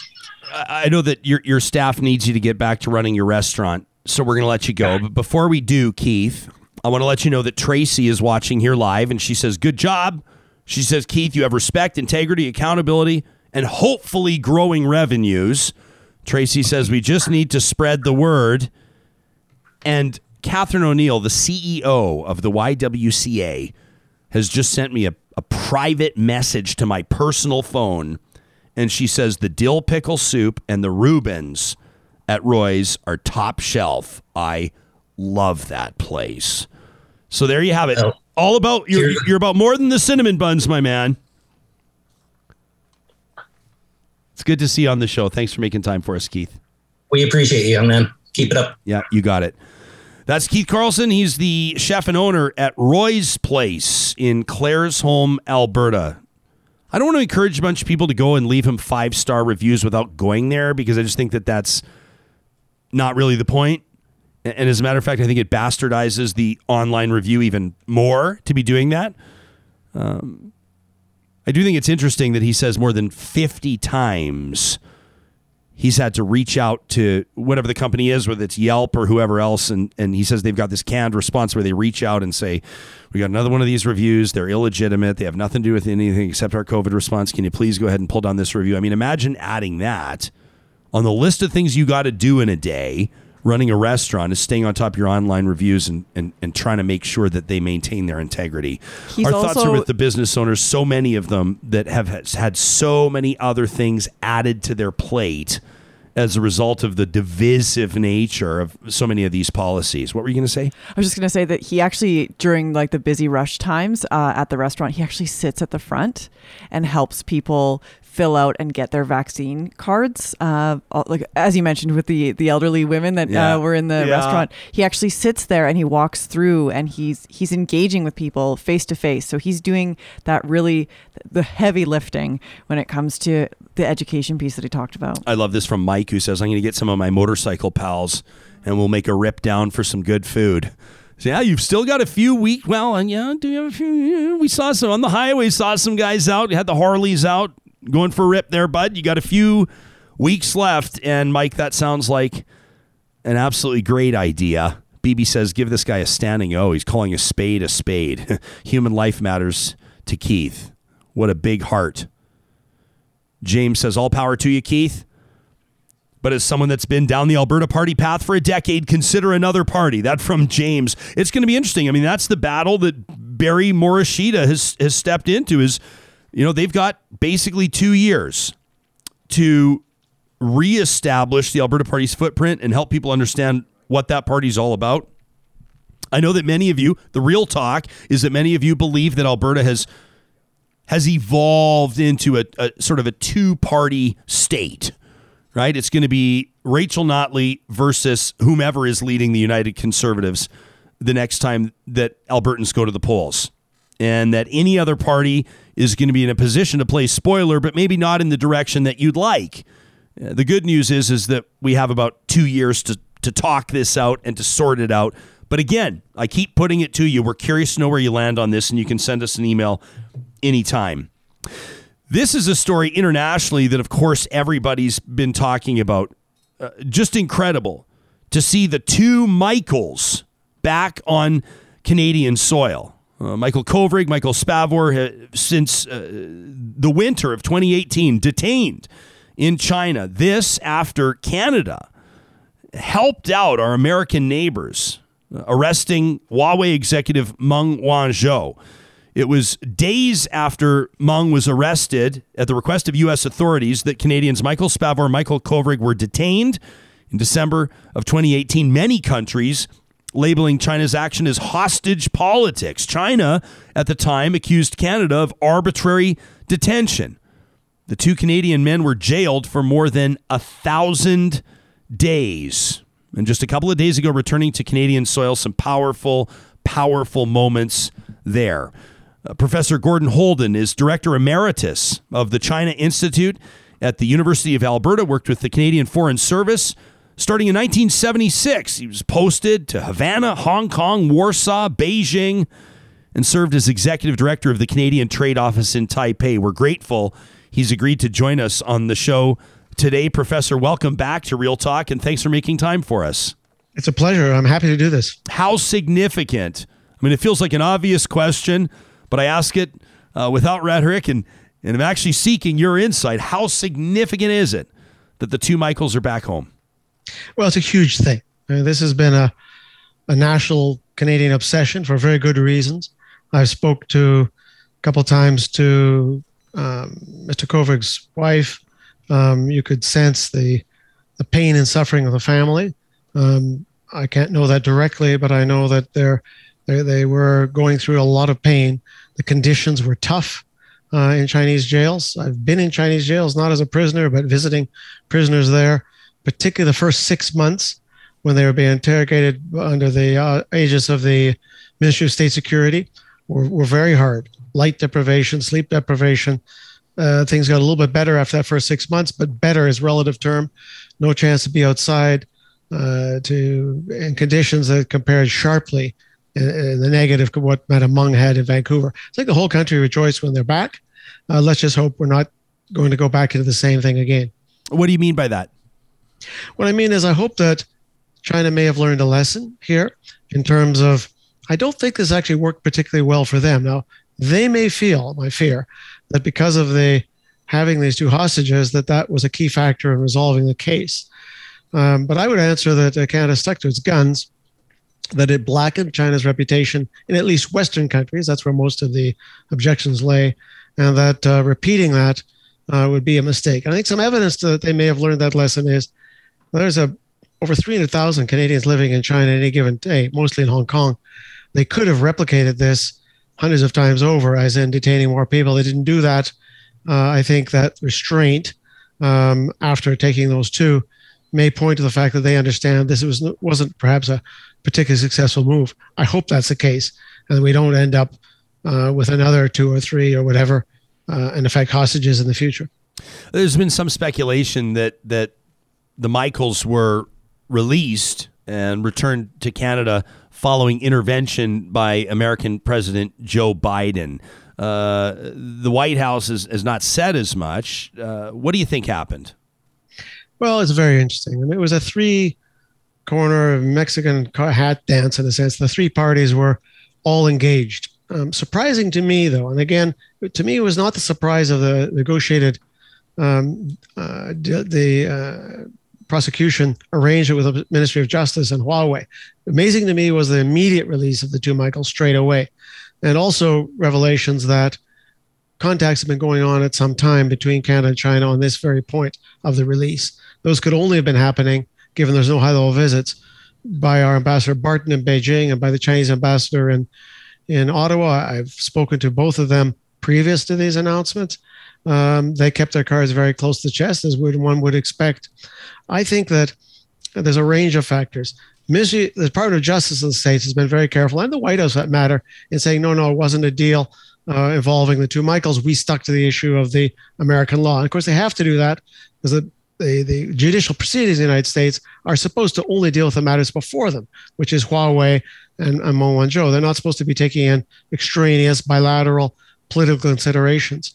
However, having said that, U.S. government is big and complex enough they can chew gum and walk at the same time. It would not. It would surprise me if the fact that the two Michaels case we know has been raised by the U.S. president, we know it's been raised by the Secretary of State, uh, Blinken. Uh, that had to be a factor as well as what Canada was doing in terms of direct talk. So I think there's multiple factors there. They all came together to a good result. China's foreign ministry says that uh, Mr. Kovrig, Mr. Spavor were, returned home for health reasons. Uh, what's the logic behind that? Why do you think that that would have been an important statement from a Chinese perspective? Well, I don't think it's accurate or truthful, but there is a logic there. Uh, China doesn't want to be seen as having been bullied or pushed or pressured. Powerful, proud country. Uh, they've used this in the past. Humanitarian ground, released on humanitarian grounds, released on medical grounds.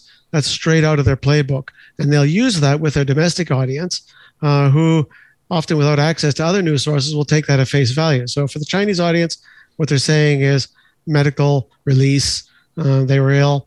Uh, we know that not to be case. We've seen them on the tarmac. I mean, I'm sure they're suffering. There have to be some scars and bruises mentally from that sort of ordeal. But uh, this is a standard line. Uh, it isn't true, but it's it's useful, uh, useful for them with their own audience. What does this mean? I mean, you mentioned you know three hundred thousand Canadians that at any given time uh, would be living and working in China. I mean, what does this mean for these people, uh, in particular, in the context of of so-called hostage politics? I think it depends. Many of those three hundred thousand that are in Hong Kong came to Canada, got their citizenship, particularly before 1997, as almost a little bit like an insurance policy if things went really badly in Hong Kong. Some of them may leave now, but the ones when I've seen are leaving, it's very often the ones either directly involved in political action during the recent demonstrations, etc., or the young people who can't really find uh, a way. Now, uh, the Hong Kong is a very wealthy place, but if you think housing is expensive in Hong in Vancouver, take a hard look at Hong Kong. So a lot of young people feel they can do better here, and that's probably the case, and they may feel uncomfortable living under that increasing pressure. But I think the majority, as long as the economy stays stable, as long as Hong Kong is a place where they can live a, a Hong Kong lifestyle will stay. Uh, but there will be individuals who will leave, and I do get messages sometimes from people in Hong Kong saying how tough it is. But these are mainly the people who are politically engaged, not not business people necessarily. How would you characterize, or, or I mean, this may be a matter of opinion, um, but what's your perception of of relations between Canada and China right now? Is is this does this mark an improvement in relations? Does this have no factor? Is it purely trade related? What's your insight? Well, everything I say is just the opinion of one man at the end of the day. Uh, there's a lot of opinions. There, there are a dime a dozen. Um, I try and trot out some facts, but the relationship has been really severely degraded by this. It's mm. like three years, no high level visits virtually. Um, opinions of Canadians towards China have plunged dramatically. Uh, now, the last poll, one of the polls just last year, 14% of a Nanos poll of Canadians looked at China positively. This is really a, a, a body blow to the relationship. Uh, it's hard to imagine a quick recovery. It's not going to snap back like a rubber band to where it was pre December 2018. And even then, there were some real challenges. That having been said, when you're at this low point, from my experience, for example, working on China affairs around the time of Tiananmen, it's hard to imagine, but only four years later, uh, Canadian Prime Minister led a Team Canada to China uh, with a group of a couple hundred business people. Um, nothing is forever in international affairs. So I think there will be a partial rebound, uh, but it'll be slow. The trust is really eroded on both sides, I think. So there'll be a wariness. And, and of course, China's politically complicated in Canada now. It won't be easy for the government, even if they wanted to, to go right back to where they were. Professor, there's there's estimated to be at least 115 other Canadians detained in China. It's believed four of them are currently on death row. Does this story or does this development impact their situation whatsoever? I mean, I suppose we may need to go through on a case by case basis, but generally speaking, what's your take? Well, generally speaking, and I believe uh, that all four of those Canadians who are on death row, these are all drug charges.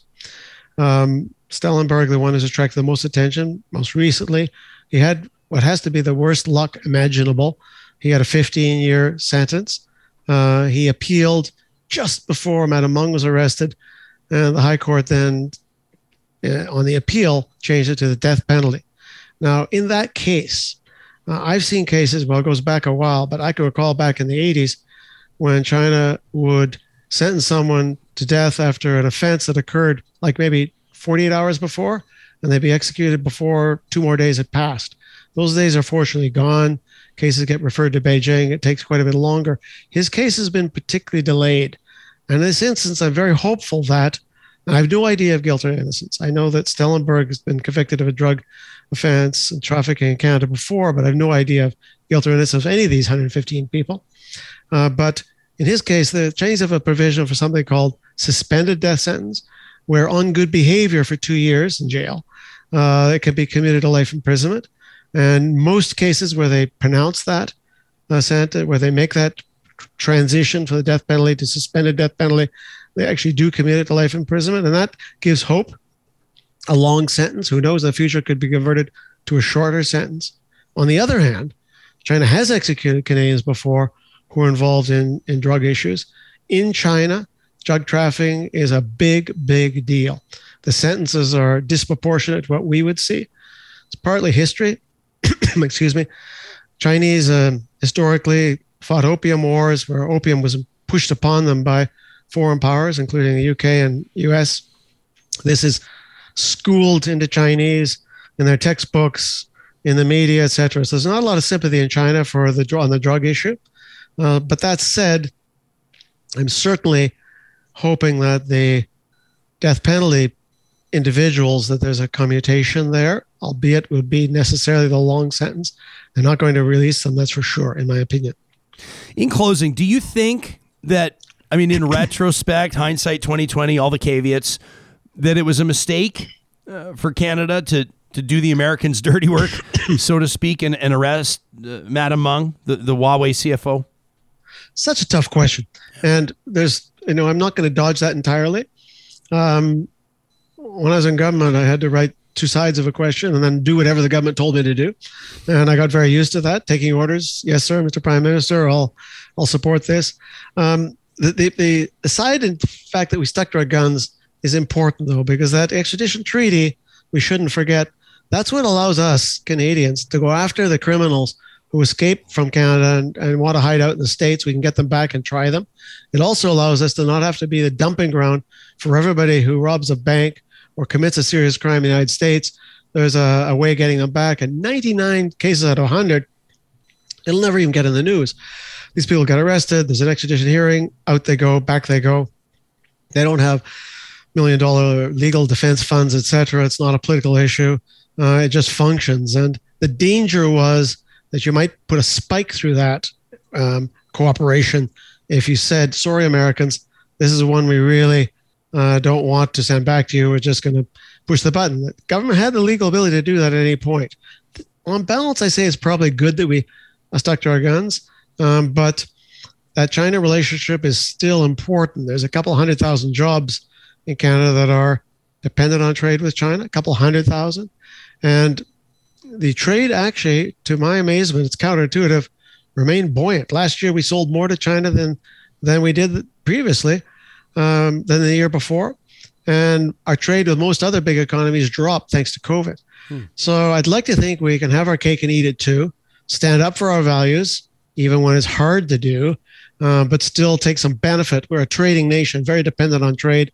When it's possible to take benefit, um, but not selling our soul. Fascinating insight as always, uh, Professor. We're certainly grateful for it. Uh, Gordon Houlden is a professor of political science, adjunct professor at the Alberta School of Business, and uh, also, of course, speaking on behalf of the National Institute for South China Sea Studies, University of Alberta. We're grateful to have you again, Professor. Thanks for this. Thank you. It's a pleasure. You bet. Great insight from a guy who's been there, you know, dealing directly with the Prime Minister in past. So he's got great experience having served in, in different roles uh, since the 1970s, including in Hong Kong and Beijing. And as mentioned, the executive director of the Canadian Trade Office in Taipei, a good understanding of, of you know Canadian Asian relations, uh, including this one. And we've tapped him on the shoulder before. It's great to have him back on the show. You can let us know what you think. We'll continue to keep an eye on that story. Obviously, of course, uh, much of it remains unwritten, but we can I say uh, and state the obvious uh, thoughts with the Spavor and Kovrig families, how relieved they must be, their partners, their siblings, their parents, their friends, to have them back on Canadian soil. The team at Kuby Energy wants to remind you that they are bringing solar energy solutions to power your life, including a post I saw in theirs over the weekend. They have a new solar installation in Banff that's powering a new waterfall. How cool is that? You go solar installations powering waterfalls? They do it all industrial, commercial, residential, on and off grid, net zero applications. Jake and his team have established themselves as leaders across the country, proudly headquartered out of Kamloops, BC, and Edmonton, Alberta, a team of Tesla certified installers. You can check them out online, learn about their products and services, and of course, contact them for a free quote at kubyenergy.ca. Our first show of every week, and this week, that's today, Tuesday. Our friends at Kuby Energy give us a, a chance to, to refocus, to find the silver linings. We call it positive reflections. And I absolutely love this one. It's our feature today from Robert who is in touch with us via our email inbox, talk at ryanjespersen.com. He says, uh, Jespo, just a couple of days ago on Sunday morning, we saw a request from the Edmonton Afghan Charitable Society. There was an emergency need of, of clothing for families that have just recently arrived from Afghanistan, families who left in a lot of cases with just the clothes on their backs. He says, Once I explained to my kids what was needed, they jumped at the chance to help. He says, with the promise of their favorite shawarmas for lunch, meat pies, and yeah, even pop. They were automatically in.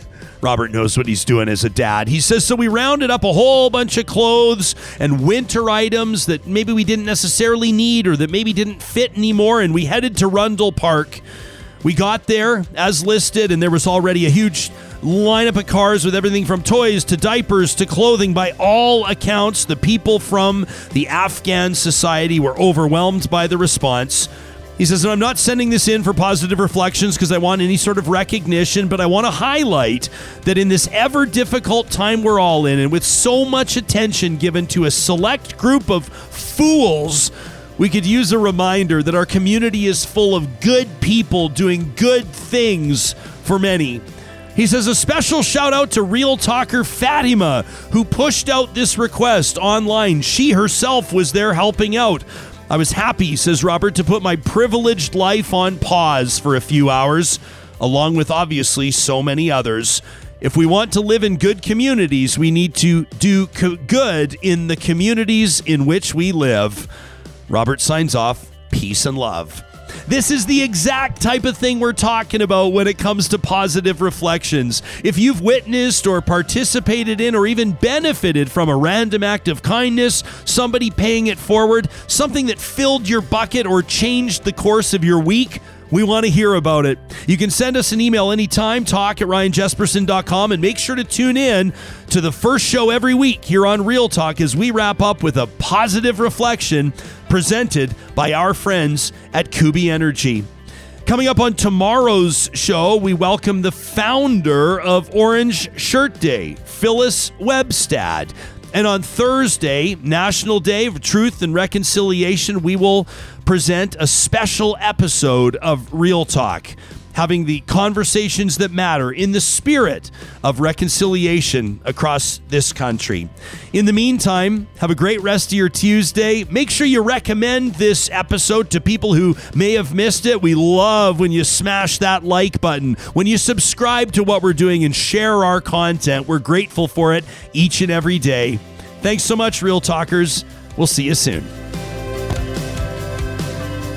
Real Talk is hosted by Ryan Jespersen, editorial producer Sarah Hoyles, technical producer Sam Brooks, managing director Josh Dunford, account coordinator Tanya Franklin, merchandise operations Katie Cook Chivers, website design Mike Johnston, voiceover by me, Carrie Skelton. Real Talk's editorial board is Supriya Dwivedi, Ahmed Ali, Ann Castleman, Corey Hogan, Julie Rohr, Harmon Candola, Catherine O'Neill, and Chris Henderson. Real Talk is recorded in Edmonton, Alberta on Treaty 6 territory, the traditional and ancestral territory of the Cree, Dene, Blackfoot, Saulteaux, and Nakota Sioux, home to Metis settlements and the Metis Nation of Alberta. Real Talk is the flagship property of Relay Communications Group Incorporated. All rights reserved. For more, check out ryanjespersen.com.